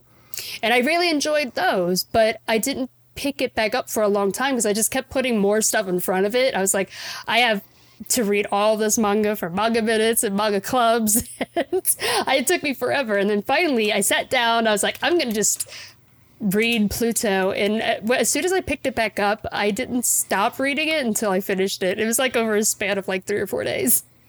But uh, yeah, it's that is a fantastic manga. I loved it. It is also based on Astro Boy, which I know nothing about. So I felt bad that I know nothing about Astro Boy, but it is uh, good if you're interested in manga or media that deals with the um, kind of like what like what makes a human human like if an ai is trying to uh become more human then why like kind of like just the exploration of that and also just the nature of the soul so yeah i really enjoyed it a lot there are a lot of really good characters and some that made me cry in it so yeah it's really good i highly highly recommend that one and the anime is coming out in like next year, I think. Maybe. I can dig it. I can dig it. I can dig it. you Yeah, can dig like- it, we can get. Honestly, I enjoyed this so much. It might be in my top five manga now. Wow, It was Whoa. really, really good. I highly recommend it. wow, that's Have you read Have you read the other ones, like Jellyfish and all that? Because I've only seen those, but I Oh, haven't. you're back to that. I'm thinking about Urasawa. I was like, Urasawa Oh yeah, and sorry. jellyfish? I, I still had the page for Tokyo Tarahibera up, Tarahibera and I was like, "Whoa, yeah, that's what she's talking about." Yeah, no, I Obviously- watched Pluto's Oh, sorry, great. go ahead. Obviously, Pluto's great.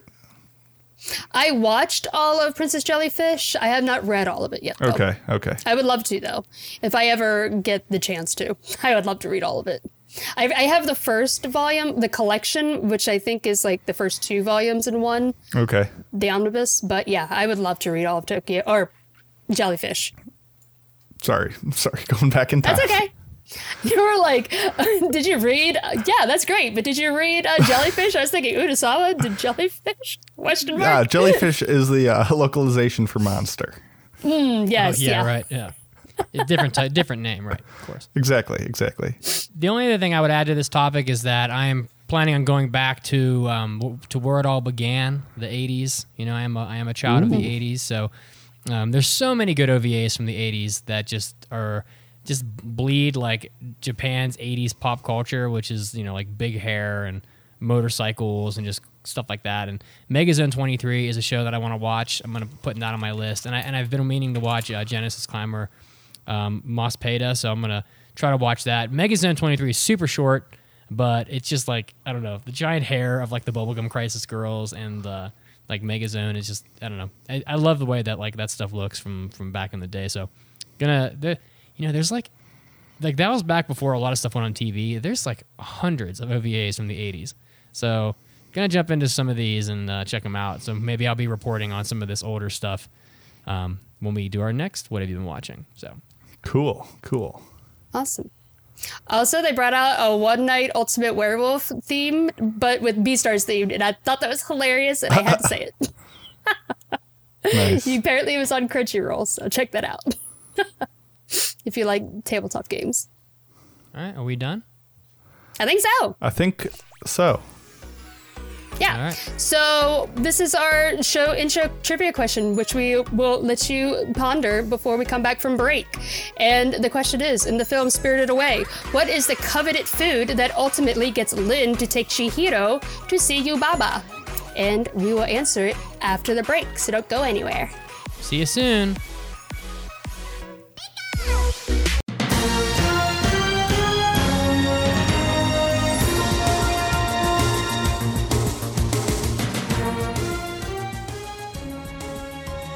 Hey everybody, Mitsuki's back.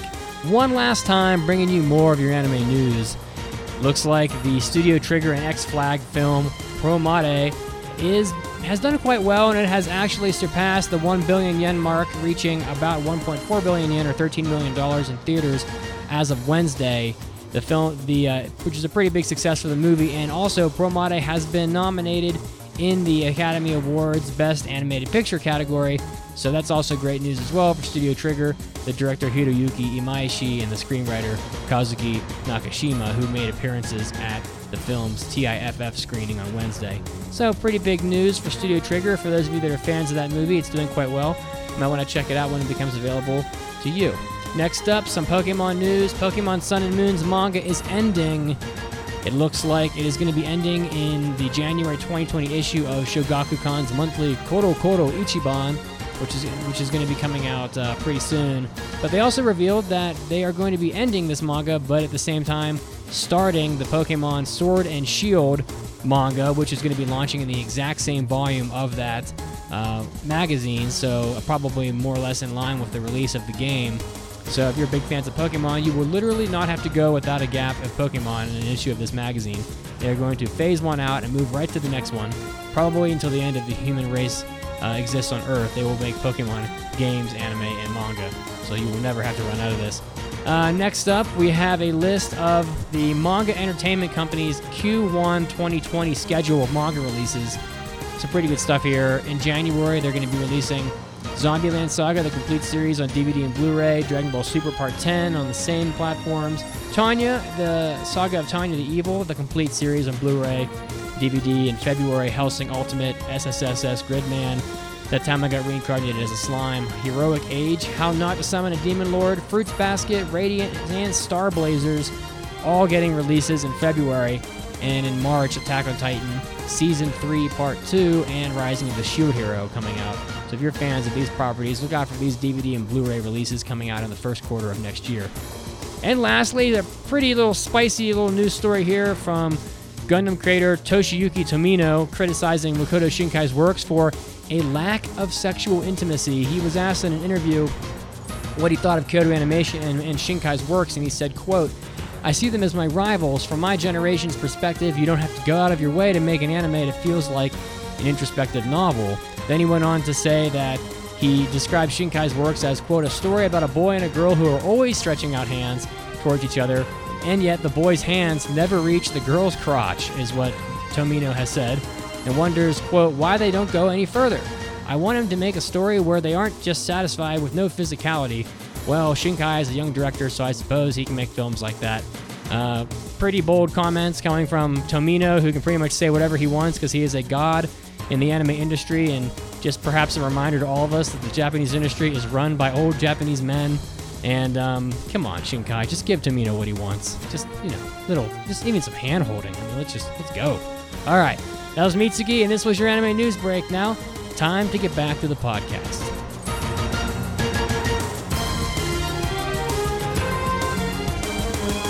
Hey, Anime Addicts! Did you know that the Anime Addicts Anonymous podcast now has an exclusive RSS feed for our paid content, our hobby addicts, our after parties, and of course, our hentai episodes as well.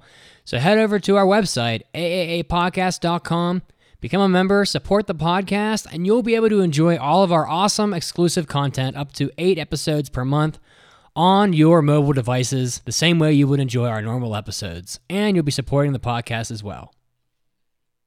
うんと、うんと、この番組は jlist.com の提供でお送りします。 You've heard of Confessions of a Popedom, but now comes the heartwarming tale of Kazuo. I don't know any country songs, so I'm trying to like sing along to songs I don't know and getting drunk with some grandma. From the best selling authors of Her Moe Majesty and The Best Yuri Bartender in Florida comes Growing Up Kazuo. First time I was in a shootout, two years old. South Bronx, going across the street in my baby stroller. My uncle was pushing me, and a shootout broke out in the middle of the street. Be there through the formative years. So I was 16, I think, and my family went on a cruise to the Bahamas. For some reason, they thought it was a good idea to give me and him, his name's Steve, um, our own room. Idea. These two young men, let's give them their own room. what what trouble could they possibly get into? As we're walking onto the cruise ship for the first time, we're walking through the hallway. There's like a, a door that's ajar, and I, I open it. I look inside. It's like a janitorial closet, so there's like brooms and mops and whatnot. And there's also a big bottle of whiskey just sitting in this janitorial closet. And I'm like, okay, mental note, close the door. So later on that night, we pick up the bottle of whiskey, get completely trashed. We're, we're basically drunk the entire cruise. Will a child's dreams come true? It wasn't even an option growing up. Like it was, it was a dream that a young poor boy had. That I was like, one day I'm gonna go to Japan, and it was like, Believe I'm gonna go to Japan. and I was like that's never gonna happen. That's not possible. like at best, you will not end up in prison. And tales of young love. my first like real kiss. Like we've all had like when we were kids, you little peck, you know, you're playing spin the ball or something like that. But my first real like sexual kiss, like makeout session. And we end up her and I make make our way to her bedroom. So this is about to get super explicit. She's got him on one side, me on the other. Then I we have you ever heard of a an Eiffel Tower? Growing up Kazuo. Flying off bookshelves everywhere. Order yours now on Amazon or by visiting www.aaapodcast.com. Now, back to the show. When we left you, we had the in show weekly trivia question, which was In the film Spirited Away, what is the coveted food that ultimately gets Lin to take Chihiro to see Baba? Mandi, what was the answer to that? The answer is a roasted newt. Mmm. Give me Sounds some of that. delicious. Sounding like a snack. Pretty gross. Everybody wants that roasted newt, but it looks horrible. It Does looks, it? It I looks, don't know. It looks very I wouldn't knock it roasted. till we try it. It's like a stiff, Exactly. sharp. He's, he he like twirls it in his fingers, and it's it's like this stiff little. Ugh, ugh, no, nope, not for me. not sounds for good. me. Oh, okay. All but it's right. Well, crunchy. mm, it probably was crunchy. Actually, I've had alligator before. How much different can a newt be? probably not that different. And you I've know had what? alligator. She It's she not bad. hogs that. There can't be any meat on a newt though. That's the thing. You're just eating like organs and Mm, bones. ribs and, and- yeah, well, she just like mainlines it. That's true. Yeah, Yeah, yeah, yeah. One, one massive slurp. that frog man. He just wanted one leg, and she wouldn't give it to him. Just give me a leg or So something. greedy. You just give me a little one leg, Lin. Nope, not one leg. All right. And then he got turned into frog legs. Yes, he did. Haha, Get wrecked, nerd. Yeah. All right. Frog nerd. So, we have, uh, as we always do, we have some love from our listeners. So, we are going to jump right into what we do every week a five star review. So, here we go.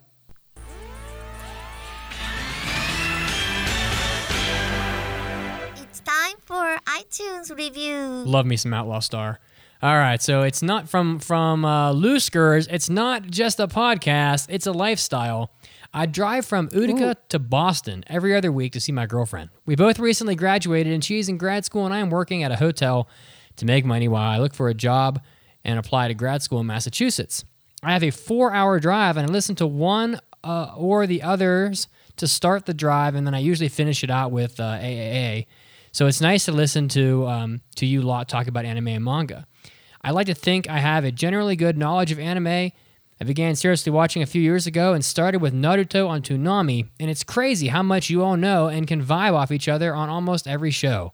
You all produce one of my favorite podcasts. I have a few friends that watch anime and that I can talk talk about it with, so it's nice to listen to all of you every week. I can't wait for episode 500. Oh boy. Congrats. you all have a fan for life. Thank you so much, Looskers. You are, Oh, uh, that's awesome. you have a fan. We're a fan of you. yeah. Heck yeah, Northeast boys. I'm your biggest fan. Spread the word. Spread the word. Thank you so much. Spread the anime addiction like like the plague. Okay. And we also have impressions. Are you guys ready to jump into these? I think so.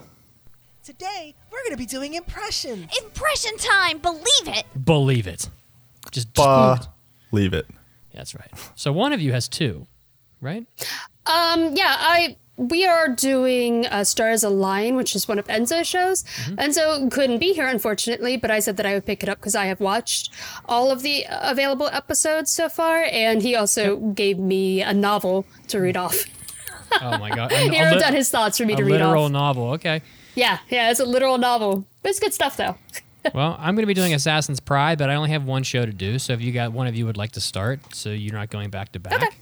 that's fine. Yeah, with me. I'm gonna. I'll go ahead and start with my show, which is Beastars, and uh, I also did a manga bit on this one. And I, if you recall, I really enjoyed it. But um, yeah, Beastars is the adaptation of the manga by Paru Paru Itagaki, and is being adapted by Studio Orange, who also worked on Land of the Lustrous, which was a um, show that came out last year that I also really enjoyed in a full CG anime as well. Um, and it is a Netflix show. So that means, unfortunately, you won't be able to watch this legally for a while. I'm so sorry.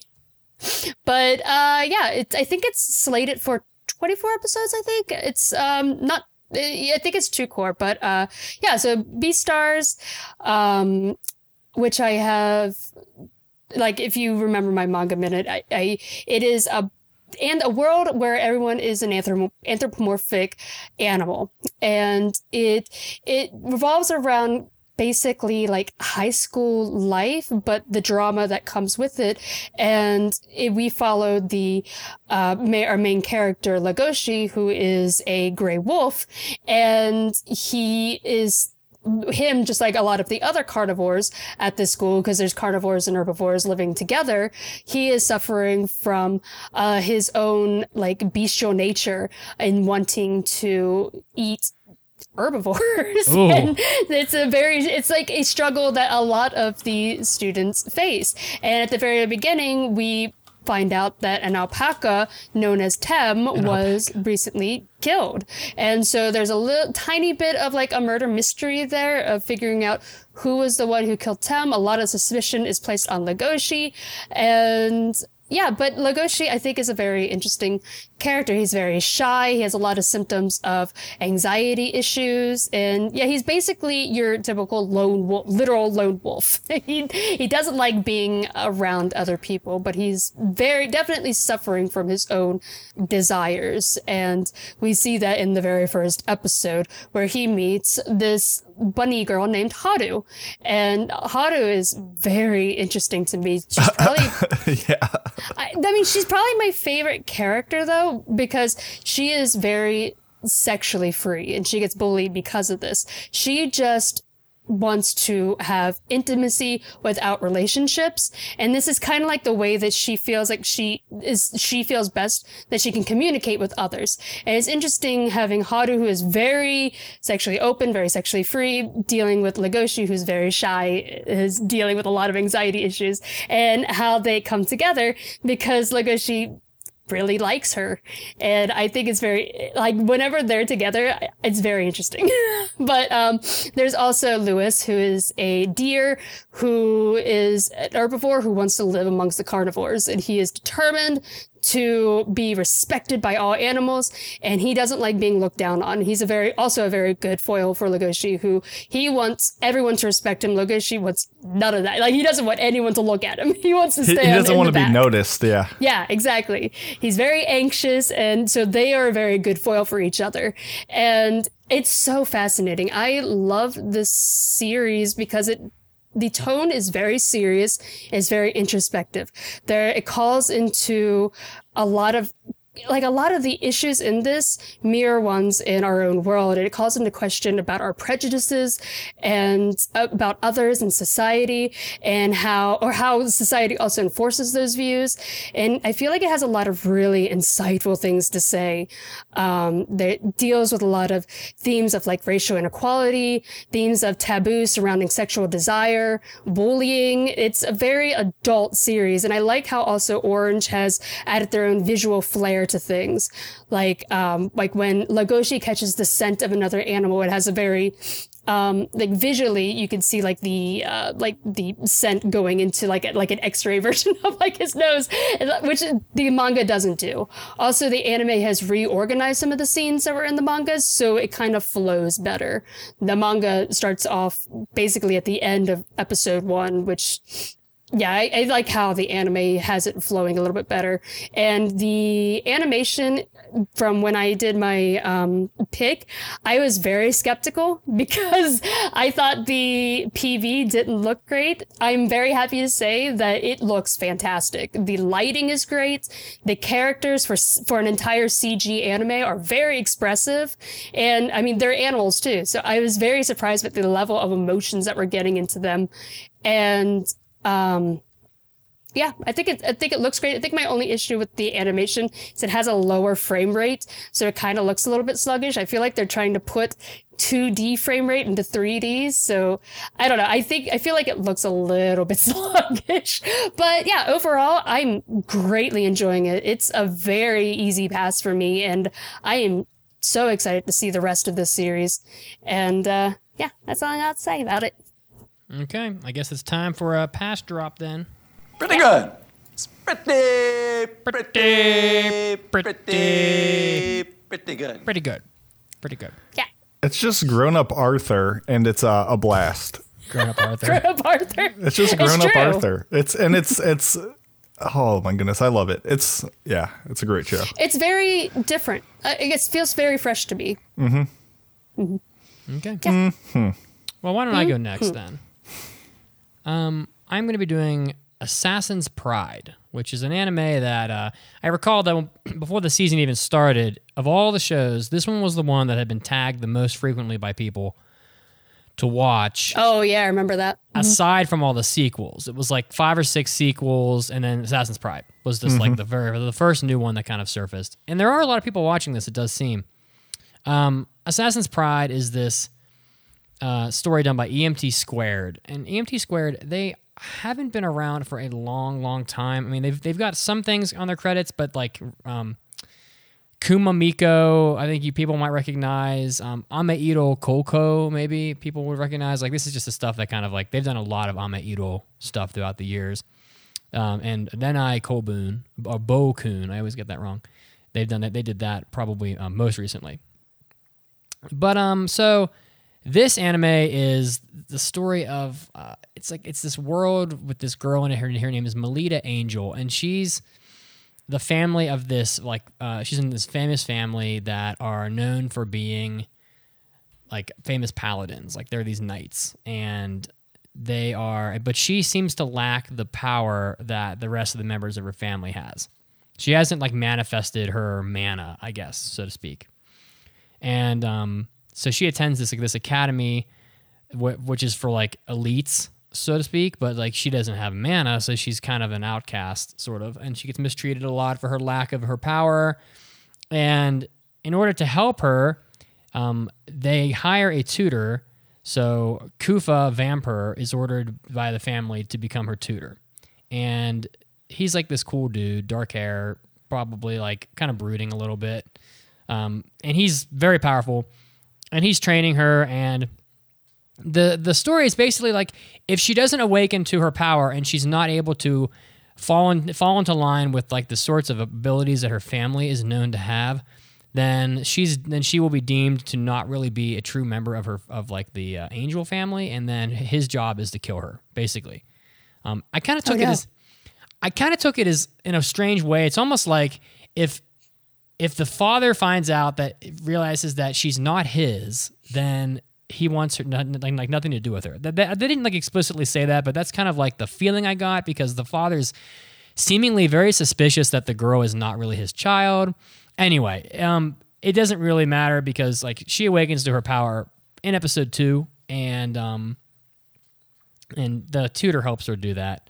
And there's some like pretty interesting like action scenes in the academy where they go they do kind of like a uh, like a um like an exam almost where it's almost like a capture the flag event where there's teams of five and they have like this skirmish. And um, she ends up performing rather well in the in the event. And um, so she's not like an embarrassment or whatever. And her, her father's an asshole though. He's like she does she does really great compared to how people thought she was going to be. And then you know he kind of just says like uh, well thanks for not like embarrassing the family or something. He's not very nice to her. But the tutor is and of course she's got like a crush on him. Um, and uh, there are people that have tried to do away with her in the third episode where you finally get to see Kufa Vampir's power, and he is a vampire. And apparently, this is like the most powerful sort of like hybrid being. I can't remember how they refer to them, but like the the guy that's trying to kill the girl, Melida, he's like a werewolf, and he, and Kufa's a vampire, so they end up fighting. And of course, like vampires and werewolves seemingly always fight, and um, They're never just cool bros, are they? they're never bros ever, and no one's ever chill. And the um, and of course the vamp vampire is he's just too powerful. He's they, they they say it out loud like he's he literally like gets his arm cut off and then he literally just picks his arm back up and just reattaches it. I mean he's super powerful. Damn, um, Hisoka, what are you doing? yeah, exactly. He's just just like that, Pretty- just like that. Except except except doesn't Hisoka get his arm kind of like sewed back on later because he attaches it? Yeah. With his, whatever. Anyway, um, Something something properties of Something, something something, yeah, something, something, bungee gum. Something something magical nen stitches. The uh the the anime isn't bad. I, I wouldn't say it's bad but like it's very generic i would say. It's very generic and it's very there's a lot of little girls like being little girls. Like there's actually a scene where like a girl is crying because she was forced to wear an outfit she didn't want to wear. And i'm sitting here i'm like a 34 year old man and i'm like I don't really care that a uh, like a like a ten year old girl is crying because she didn't get to wear the dress she wanted. Like I just don't care. Um, there's a lot of little girl stuff going on in this where they they they just like and they're very bitchy. Like they, they're so mean to each other in this anime. Like they gang up on Melida. They're bullying her. Um, they're very petty. It's it's an okay show. I mean, I have no idea where this is going, but I will tell you that I um I find it to be very average, sort of and this season is loaded and so um, i just can't Yeah. pass i just can't pass it like i um yeah, i think it's watchable people probably are, are there are probably people that are enjoying it quite a lot but i just don't think it quite makes the cut um so uh, i'm gonna pass this but I, or i'm not gonna, i'm gonna fail it but i would recommend whoa I almost had a heart attack. Shame. i just fail it now Shame. Shame. Shame. but um Shame. I would probably recommend this for people that like action and supernatural type stuff. You know, if you're if you're into people using like psychic powers or transforming into vampires and fighting, you, you may really enjoy this show. But it just comes off as a little generic. It's not. It doesn't really move the needle. I would say. So, unfortunately, That was an isekai, wasn't it? Or was it not? no, no, no, not this one. For once, Okay. it's not an isekai. But it, uh, but it is. Uh, it is. It is. I don't. I don't think it's set in our world, but it's not like they don't get like swept away to a world. If that makes Gotcha. Okay. Just your standard fantasy. Yeah, yeah, yeah. yeah. Okay. Yeah, when you said you're like, I'm passing it, I did that like blinking guy Like, what? meme. Like, where Oh he's like, yeah, what? from uh, from Princess from Princess Bride or whatever. I heard Alright. that too. It was like it doesn't make quite make the pass, but I'm gonna pass it. I was like, What? what? I was like, man, good Question? thing. oh, wait, no. Oh, oh, I, oh, anyway. Anyway, Anyway, uh, I will be reviewing or impressing upon you guys uh, Null Peta, Null Peta. What a title. which No is Peta. streaming Or on no Crunchyroll. Yeah, I guess it is more Pita, but uh, so these are five minute episodes Oh. that uh showcase essentially this battle between genius inventor named Null and her Baymax esque robot older sister reincarnated in robot form called Peta. Peta. And Peta just uh, goes around trying Please to make Peta Null me. uh, healthier by like feeding her like all these like perfectly nutritional like disgusting dishes, uh, make her like shower and be clean and like go to school most importantly. And of course, Null fights back, and this show is the pinnacle of being fine. There's nothing more to the show than like the playful surface appeal and the comedy, essentially. And essentially, it just comes from these two like moe marshmallow characters Moe using, marshmallows. like highly like technical like expositions with like coding and physics and stuff and this like cute robot having all these like spikes and rocket launchers and like fried Is rice this- Is this like the professor in Nichijou? yeah it it sort of like is so it's far. just Okay. nichijou like condensed into short episodes and just like the Hmm, juxtaposition between like mathematics and violence and with these very like cute characters is what it's all about and that's the only appeal it has going for it the anim- animation is decent enough um, especially in like the various gadgets, and it has like all these computer screens where they definitely put in the time to put like realistic looking code. Um, and there's some great reaction faces in it that I would think would be used in the community if this show was popular in any way, which it's not. And in the later episodes, actually, I did get some like darker vibes coming in. And I was like, I saw potential in it to be like kind of like flip flapper esque, where like the, Oh, the gosh. series starts to turn and like the bubbly and bright surface yields to like a different mood. And like episode, I think three ends with like these characters, or maybe it's four. They're like they're stranded both in their like location in outer space and they're disconnected from the world around them and there's a lot of metaphors going on and like this robot peta is like the reincarnation of a dead sibling and the show like starts like touching on metaphors of like you know maybe that's why like this inventor and all has like withdrawn from school and society. And it's uh it's like starting to like get towards something that like oh maybe we're maybe this was all a ruse. Maybe this is all just like playing up for the big bomb to drop later. Uh, and then i watched episode five and everything returns back to being fun and bouncy and i was a fool for expecting anything more ambitious out of this show. No fun. Mason said no, no fun allowed um No like, soup at for the you. end like I, w- I would say give two episodes a shot because they're five minutes long like they really do fly by you'll instantly know oh my goodness cat cam cat's on That was a camera cat, interrupt yeah. the She's gonna important yell at me any second sorry. Cat sighting.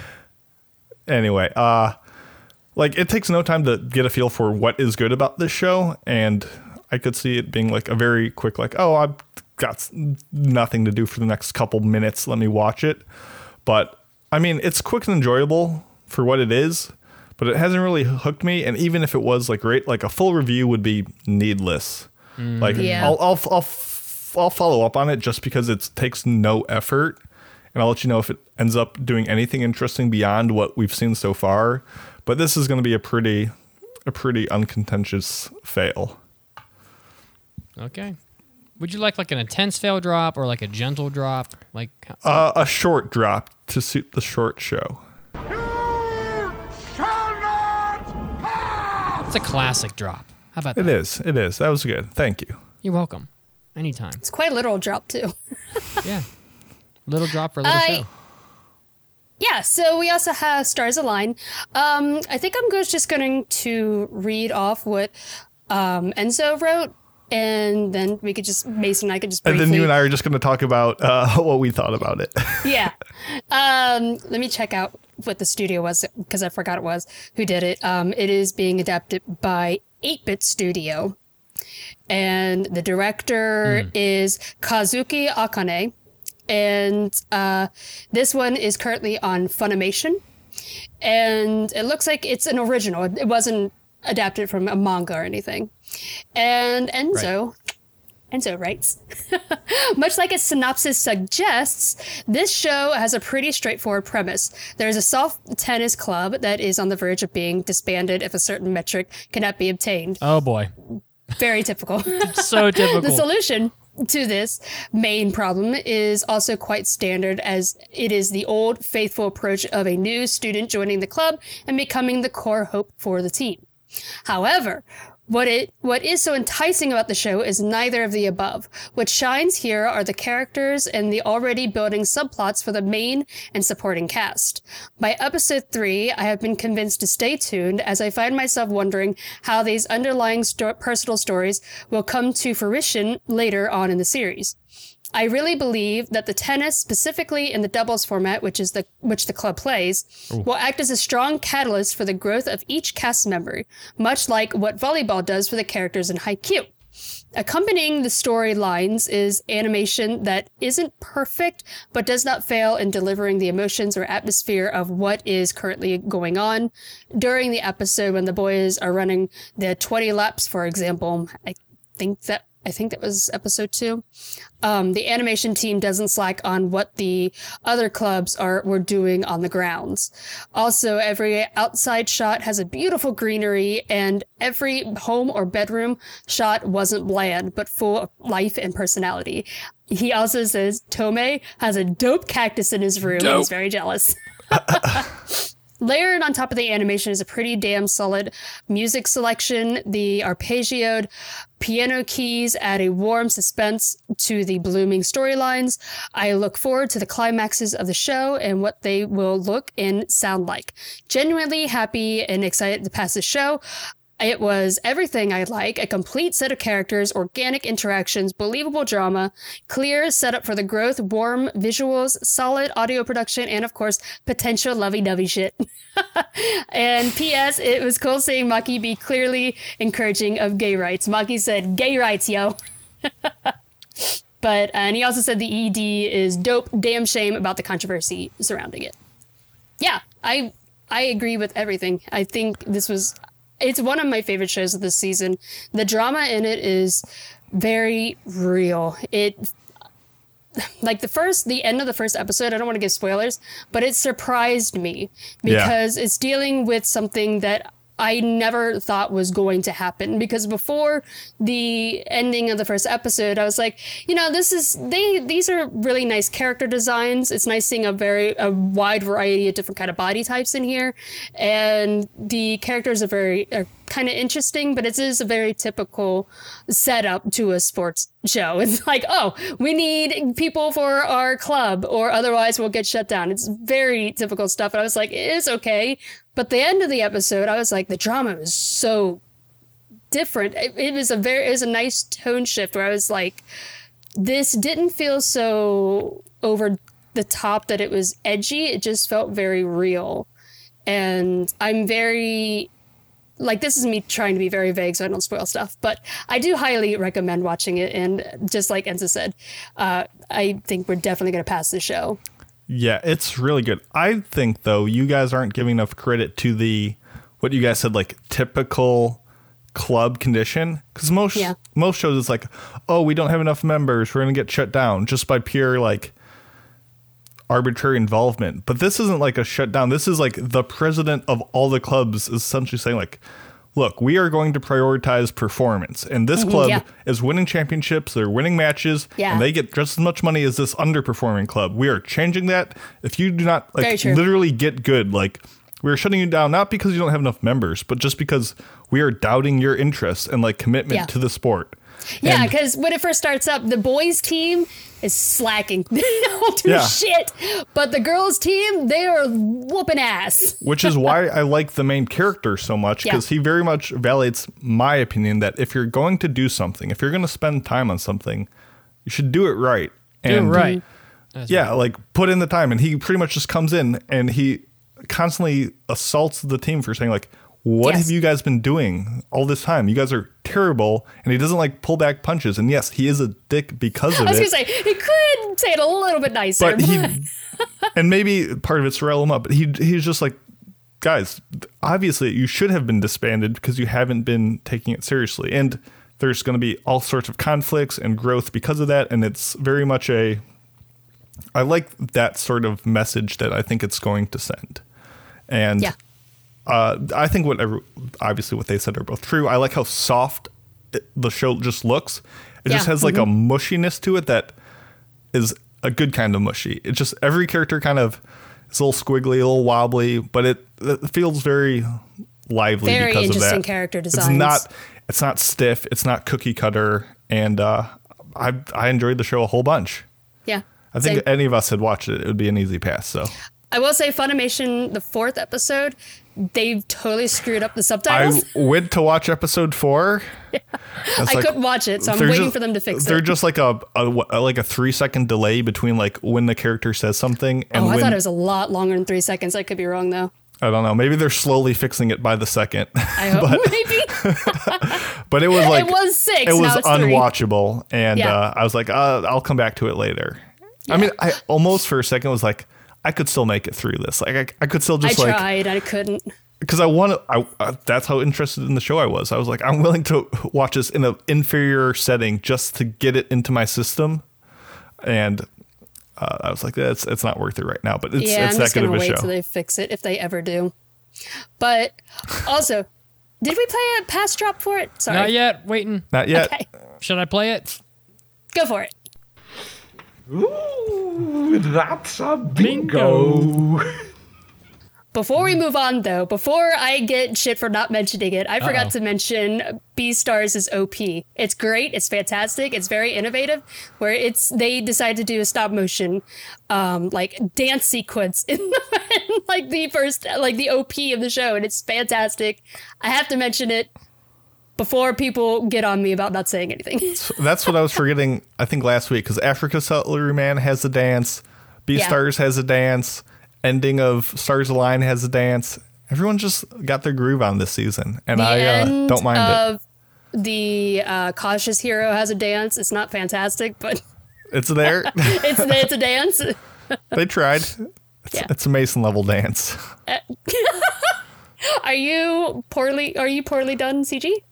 Are you a poor Probably. CG Mason? Okay. Probably. I can't wait to see what you look like in HD. I'm going to do a quick review here of shows that we have passed and the ones that are left. So Okay, we have let's do it. passed six anime this season so far. We passed Ahiru, Ahiru no Sora.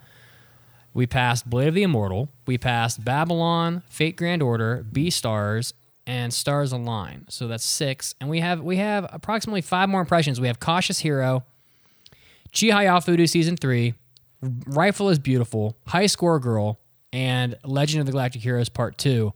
And I have a feeling that at least one good show is going to have to get the the the axe, so to speak, because I Did think High that- Score Girl ever come out? Oh, I don't Good know. question mark. Oh, I don't think it ever did. oh, well, can I don't know. Can you pass a show that's not out? I would say no. That would be disappointing. I don't think it ever came out. Oh, that would be so sad. I'll look it you up. guys, you guys are looking forward to that. Um, but uh, Yeah, I, love the first season. I have a sneaking suspicion that that um, whatever show, whatever one of these good shows doesn't get passed is going to be the one that's that's the listener choice. Pretty sure. So uh, feel pretty feel pretty strong about that. So we got some good stuff coming up next week, guys. But you know what? We also have mailbags. You guys want to jump right to the mailbags? Yeah, Two we can episodes blast came out. these. Sorry, I want Okay, to correct myself. uh, Two so- episodes are out. So it is coming out. All right, here we go. Mailbags. It's time for an almighty anime mailbag. Anime. Anime. Anime. Mailbag. It's not worth dancing without my buddy Enzo. Oh wow! Just not no the one's same. dancing. It's not the same. I want to read the first one. Go for it. Gunivore, the mightly Perkle of Clan Creature. I'm sorry if I messed that up. It's a really great name. says, Mandi, Mandi, I have a problem that only you can, says can with, I think that can help with. My Viking raiding party needs a badass shield maiden, and we are going to raid England, Escalade style. Are you in, sister? I mean, Oh, yeah, shit. obviously. Mandi's gonna have a battle axe. Obviously. But only if I can look like Lagertha Lothbrok from Vikings. If I can look like her, I'm totally in. She's got a badass looking sword. Yeah, I put a picture of Lagertha on our dog list. She'll She's she'll cut she's you. my favorite character She'll in Vikings. so deep. I haven't seen that show, but I, I thought about watching it, so maybe I will. Um, Go for it. I only I've only seen season one and two. I had never continued it. I should.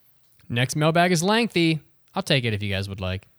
It says if it's written by AAA Feels Right at Home.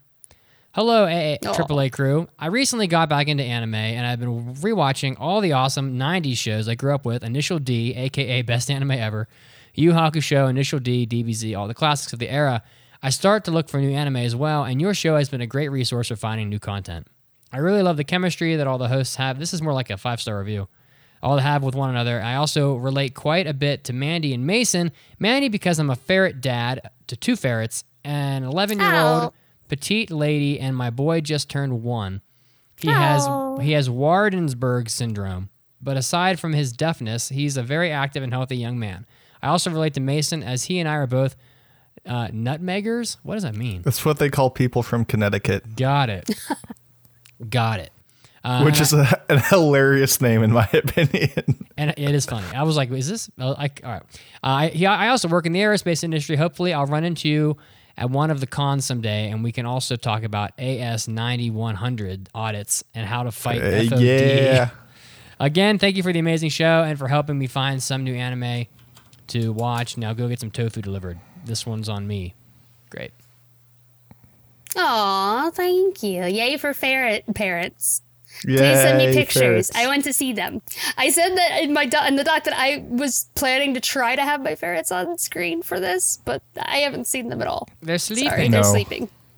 Yeah, this earlier um, I was trying to do laundry and I picked up uh, some stuff in my laundry basket and out tumbled a ferret. I, I was about to so say, I bad. can picture Oh you just like dropping a big tray and just all of a sudden ferrets come bouncing out. I felt so bad. I just put the towel back over him. like, I'm sorry to disturb you. he looked at me like, huh? What? but uh, yeah, my, one of my um, mine, Shiki, he has adrenal gland disease, and I have to give him an implant once a year to help shrink the tumor. And but he is six, and my other one is five. So yeah, please send me pictures on Discord. I would love to see them. Yeah, Connecticut is called the nutmeg state, hence people from it are called nutmeggers. And for those of you curious, FOD is like foreign object debris because mm. essentially like a big risk of when you're making airplane parts is like stuff that shouldn't be falling in there, falling in there, and then when they turn on these engines and things start spinning, the things that get trapped inside cause a lot of damage. So we put like little blankets or like tubes or covers over things like when you're not working on them so like birds don't fly in or whatever doesn't like get, get in there so that's that's kind of what kind of what it is heck Okay. yeah my dude local Last ma- conventions good stuff. Last stuff mailbag. I think it's your turn, comes Mason. from the creepster Ooh. writes hey how's it hanging Low was the wondering is there a show where you would like to see it done differently it. or in a different angle like if pokemon was more graphic in the battles and showed more gory death as a result of battle if a guy is stealing a bunch of pokemon like pikachu's and rattatas to feed his charizard thanks Damn. Oh wow, damn. Man, Charizard's gonna get uh, a shocking discovery. I was gonna say I could I could picture deep as like being fed to like Ekans and whatnot. Like that's Yeah. very real world. Do you remember the uh, episode of Pokemon where they had like they filleted a Magikarp? Well, yeah, isn't that? like isn't James like always like Yeah. salivating over it and goes like bite into him and like the outside is like super hard and he like always or no Meowth like always breaks like a tooth or something. yeah. Uh, Um, God, Team Rocket. I can't wait till we get to do that. That'll happen I- one day. I would love it. but uh, yeah, I was I thought that was kind of funny because there is a manga in Pokemon. I think it's Pokemon Adventures that is kind slightly darker, kind of like what they're suggesting, where Pokemon actually do die. I've mentioned that before, but um, yeah, I think also the mong the anime that I talked about earlier, Utakoi, I think that be that one was more of a comedy, but I was thinking that I would really love like a heavy drama version of that based on kind of like the Hyakunin Isshu poems and um uh I that one yeah, the one or that I talked about earlier was comedy, but I think but the drama was still very adult. So it, I'm kind of trying to imagine it in kind of like a more of a Rakugo Shinju style. There he goes. he just ran to the water bowl. Oh, there he goes. Ferret alert, sorry. In kind of like a more Rakugo Shinju kind of art and storytelling style where it's just very adult. I think i that'd be very interesting. And it seems like a lot of the times I want anime just to be darker and more intense. Like a lot of the, a lot of a lot of the time. Um, and uh, there's a lot of sports shows out there where I wish that uh, they